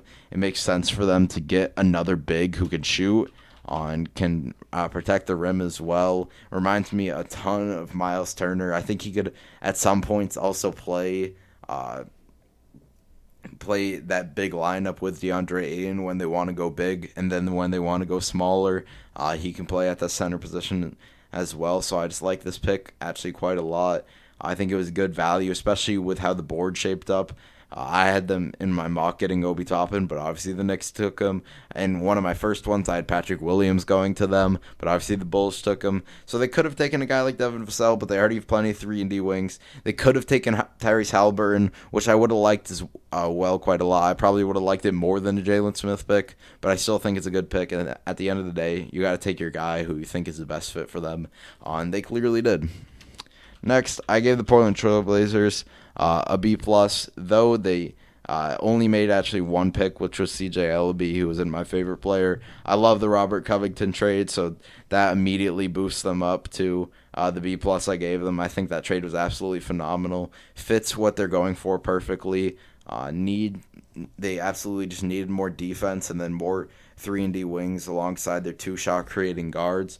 On Robert Covington's going to fit that role perfectly. Great trade for them, and then the CJ Elleby pick is kind of whatever. Uh, next, gave the Sacramento Kings an A plus. Feel like they have by far the most underrated draft. Uh, people really are are not recognizing how good it is. Tyrese Haliburton net 12 is a massive steal. Can't believe he slipped that low, but he's going to be a great dynamic guard next to De'Aaron Fox. Then they get Robert Woodard, a 3 and D wing, who's just very, very solid. Uh, reminds me a lot of OG Anunoby, Jae Crowder, those type of guys who uh, just are very strong and smart defenders who use their body well. Uh, and then on offense, they're not going to do anything but just shoot and get out of the way, which is what you need a lot of the times. And then they drafted at 43 Jahmi'us Ramsey. Uh, just a streaky guy who, when he gets hot, can really, really shoot the ball. I had him going a lot higher. I had him going 21 to the 76ers in my mock, so getting him at 43, I think, is a steal. He can also, uh, especially when he's engaged, be a very solid defender, good shot blocker for a wing, and ha- has a lot of uh, just nice highlight plays. I like Jahmi'us Ramsey a ton. Uh, and I like this draft a ton. That's why I had to give him an A plus. Gave the San Antonio Spurs an A. Uh, love the Devin Vassell pick. If they could develop him to be a better shot creator, he reminds me a ton of like Khris Middleton. And then the Tre Jones pick is a solid one. I think he could just be a decent backup point guard for them. But the Devin Vassell pick is just so good. Great value for the spot they were at too. Uh, especially in this draft, they were never going to get that star player. So getting someone who I think could be a really nice complementary option and could be like the fourth best player on a championship team at the 11th spot, I think is really, really nice for them. And I love that pick. Uh, gave the Toronto Raptors an A, a minus. The Malachi Flynn pick, which was their only one of the draft, I think it's just an excellent one. Reminds me a ton of uh, Fred VanVleet, who is likely gonna leave the team. Uh, oh, they also they also drafted Jalen Harris as well, which I'm not. I'm not the biggest Jalen Harris fan, but it's a fine pick. But again, going back to the Malachi Flynn pick, reminds me a ton of Fred VanVleet, a super high IQ guard who is an excellent playmaker, can shoot the ball off the dribble as well, can create his own shot, works great in the pick and roll, competes on the defensive side of the ball.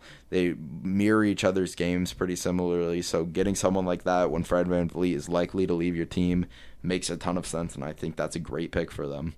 Uh, gave the Utah Jazz a C plus. I am just not a big fan of Udoka Azubuike's game really at all. And getting a backup center, uh, I've said this multiple times, but those type of players are just so replaceable. So especially when you're getting someone in Udoka Azubuike who is such a raw player, who though is uh, physical and athletic athletic tools are excellent. He really just doesn't have much skill to his game at all. Terrible free throw shooter. Hasn't shown an ability to uh, hit a single shot out of like the restricted area. Cannot play make at all. Can't can't face up. Uh, I do love the Elijah Hughes pick though. Someone who could come off that bench, uh, be an electric scorer. Uh, him and Jordan Clarkson are gonna have some nights where they take some terrible, terrible shots and they both shoot like two for ten and it's going to be ugly, but they're both going to have some nights too where they're super hot off the bench. So I just like that pick quite a lot. Elijah Hughes is one of the more slept on prospects in this draft, in my opinion. And lastly, I gave the Washington Wizards an A. I'm in love with their draft. Almost even gave him an A plus. Deni Avdija at number nine is a massive steal. Someone who can play make, play defense, uh, cut to the basket, run in transition. Literally everything other than shooting is set for him. Uh, he just needs to keep develop, uh, keep developing that shot, and if it comes, he's going to be such a nice player. Reminds me of like Gordon Hayward, Danilo Gallinari type of player. Again, shot needs to come along. Also reminds me of like Hedo Turkoglu. Uh, and then at, uh, with the 53rd pick, they traded with the Thunder, and they got Cassius uh, Winston, which I think is an excellent pick for them. A backup point guard of the future who can really shoot the hell out of the ball. Uh, and is a really good locker room guy as well. Basically, eh, I've heard nothing but positive things about Cassius Winston. Good playmaker as well. I think he's just going to be a solid backup point guard, nice replacement for Ish Smith that makes him expandable and able to trade. And yeah, I think it was a great uh, draft for the Washington Wizards, and I gave them an A. So yeah, that was my draft grades for every team in the 2020 NBA draft. Next and last, we're going to talk about the Arizona Cardinals versus the Seattle Seahawks. This was a very, very good game. Russell Wilson played some excellent football in this one. Uh, didn't really do anything super special, but honestly, he didn't need to. Uh, he he just played super efficient football, and that worked great for the Seahawks team. Their offense was a well oiled machine. He completed 23 of 28 passes, 197 yards, and two touchdowns after having a ton of turnovers in these past couple of games where I was really worried about the Seahawks because when he wasn't Superman, it looked like they couldn't win games. But we've seen now their running game was much more efficient than it had been in previous games, and they looked a lot better. So when they get Chris Carson back, I think it's going to be even better for the Seahawks. Uh, Carlos Hyde came in, played some good football. Uh, uh, rushed the ball 14 times, uh, got 79 yards and a touchdown. Uh, Russell Wilson also had 42 yards uh, on the ground, had so many really nice plays where he was getting out of the pocket, uh, avoiding defenders, and extending plays and he'd either uh, throw it downfield or uh, get a couple extra yards for himself. He's just one of the best at doing it in the league. He's not even like the fastest quarterback by any means. He's not a Kyler Murray or Lamar Jackson, but he's just mastered avoiding defenders, and he does that so well. Tyler Lockett had a sick touchdown, beautiful throw from Russell Wilson, just an absolute dot. Nine receptions for 67 yards and a touchdown. He's been amazing this entire season. DK Metcalf also had a great touchdown, had 46 yards. Those two have made an incredible dynamic duo that's been unstoppable for defenses. Greg Olsen uh, did get injured, which will be a little bit concerning as their tight end play isn't great, and he's honestly been pretty solid for them. Uh, so they'll have to uh, figure out a replacement for that. And their defense, though not uh, playing perfect by any means, and they had they had uh, a couple plays where it was just it was just straight up ugly out there. And on that last drive, they, uh, they got marched down on pretty hard by the Cardinals. They made some huge plays. We're already seeing the uh, impact of Carlos Dunlap. He's getting after the quarterback, and that pass rush has been so much better ever since he got there. He made uh, the play to win the game, uh, sacked Kyler Murray, had two sacks on the game. He was just excellent for them. Uh, and that was a really, really good trade. I loved that move. LJ Collier also had a sack. Uh, and even though they didn't uh, force any turnovers, uh, they just made plays at key moments, uh, had some important uh, deflections, and they just stepped up when it mattered the most on the final drive. And honestly, at the end of the day, that's what matters. You just got to play situational football. They also forced a safety, and that was just because of some bad offensive line play, to be honest. Terrible holding call right there. You just absolutely can't do that. That's the one reason why I haven't been super uh, confident in this Cardinals team to be like the best team in the division, even though they are very talented. I just uh, am not super confident in their coaching. I think uh, Cliff King Cliff Kingsbury can be a, a, very good coach at some point, and he's already shown some really nice things. But I just don't think he uh, is good enough to be uh, a Super Bowl uh, level team, especially with how important coaching is in the NFL. Uh, you need a great coach to win, and I, would, I just don't think Cliff Kingsbury is that. Uh, but this team is still solid. They still competed in this game. Kyler Murray completed 29 of 42 passes, 269 yards, two touchdowns. Uh, really couldn't get the running game going. Uh, Kenyon Drake only had 29 yards and a touchdown. Uh, Fitz had 62 yards. Hopkins had uh, 51. Christian Kirk had 50. Chase Edmonds had a touchdown, and Dan Arnold had a touchdown. Isaiah Simmons got a sack and two tackles for loss. Nice to see him get involved. Uh, they also got two other sacks.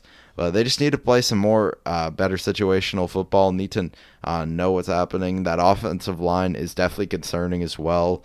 Uh, like I said, that safety was just some bad preparation and a bad mistake by the offensive line. Absolutely cannot be holding when you're uh, that far backed up, and it was just a big mistake by them, uh, and that was a big thing in costing them the game. Uh, they got to be better disciplined, and I just think if they're going to face a team like the Seattle Seahawks or the Los Angeles Rams uh, in a playoff matchup, I think the coaching would overweigh that, even if they're pretty uh, equal uh, to each other all honestly as far as talents. I just think that coaching gives those other teams the upper edge uh, and make them the third team in the division, which is which shows how talented this division is. Because the Cardinals are a very good team, so being the third best team in this division is crazy how good they are. Uh, and I loved what I saw from uh, the Seahawks. If you watched the last podcast, you would know I was very concerned about them after the performance I saw last time, but they stepped up and played much better. Uh, got after the quarterback well, played uh, good situational football, made some big plays on defense, and Russell Wilson was super efficient. I just really hope they get Chris Carson back soon and he's not uh, injured for the playoffs because he has kind of consistently dealt with injuries, and he's just such a good and valuable player for them. Yeah, good win for the Seahawks. Now up to seven and three, first team in their division. Uh, it'll be interesting to see if they can keep that spot. The Rams do have the tiebreaker over them. Uh, so it's kind of just up to the Rams to try and uh, take this division, but great win for the Seahawks. And yeah, that has been the episode of the Under Pressure podcast. Hope you enjoyed another long one. And it's been Michael. Peace out.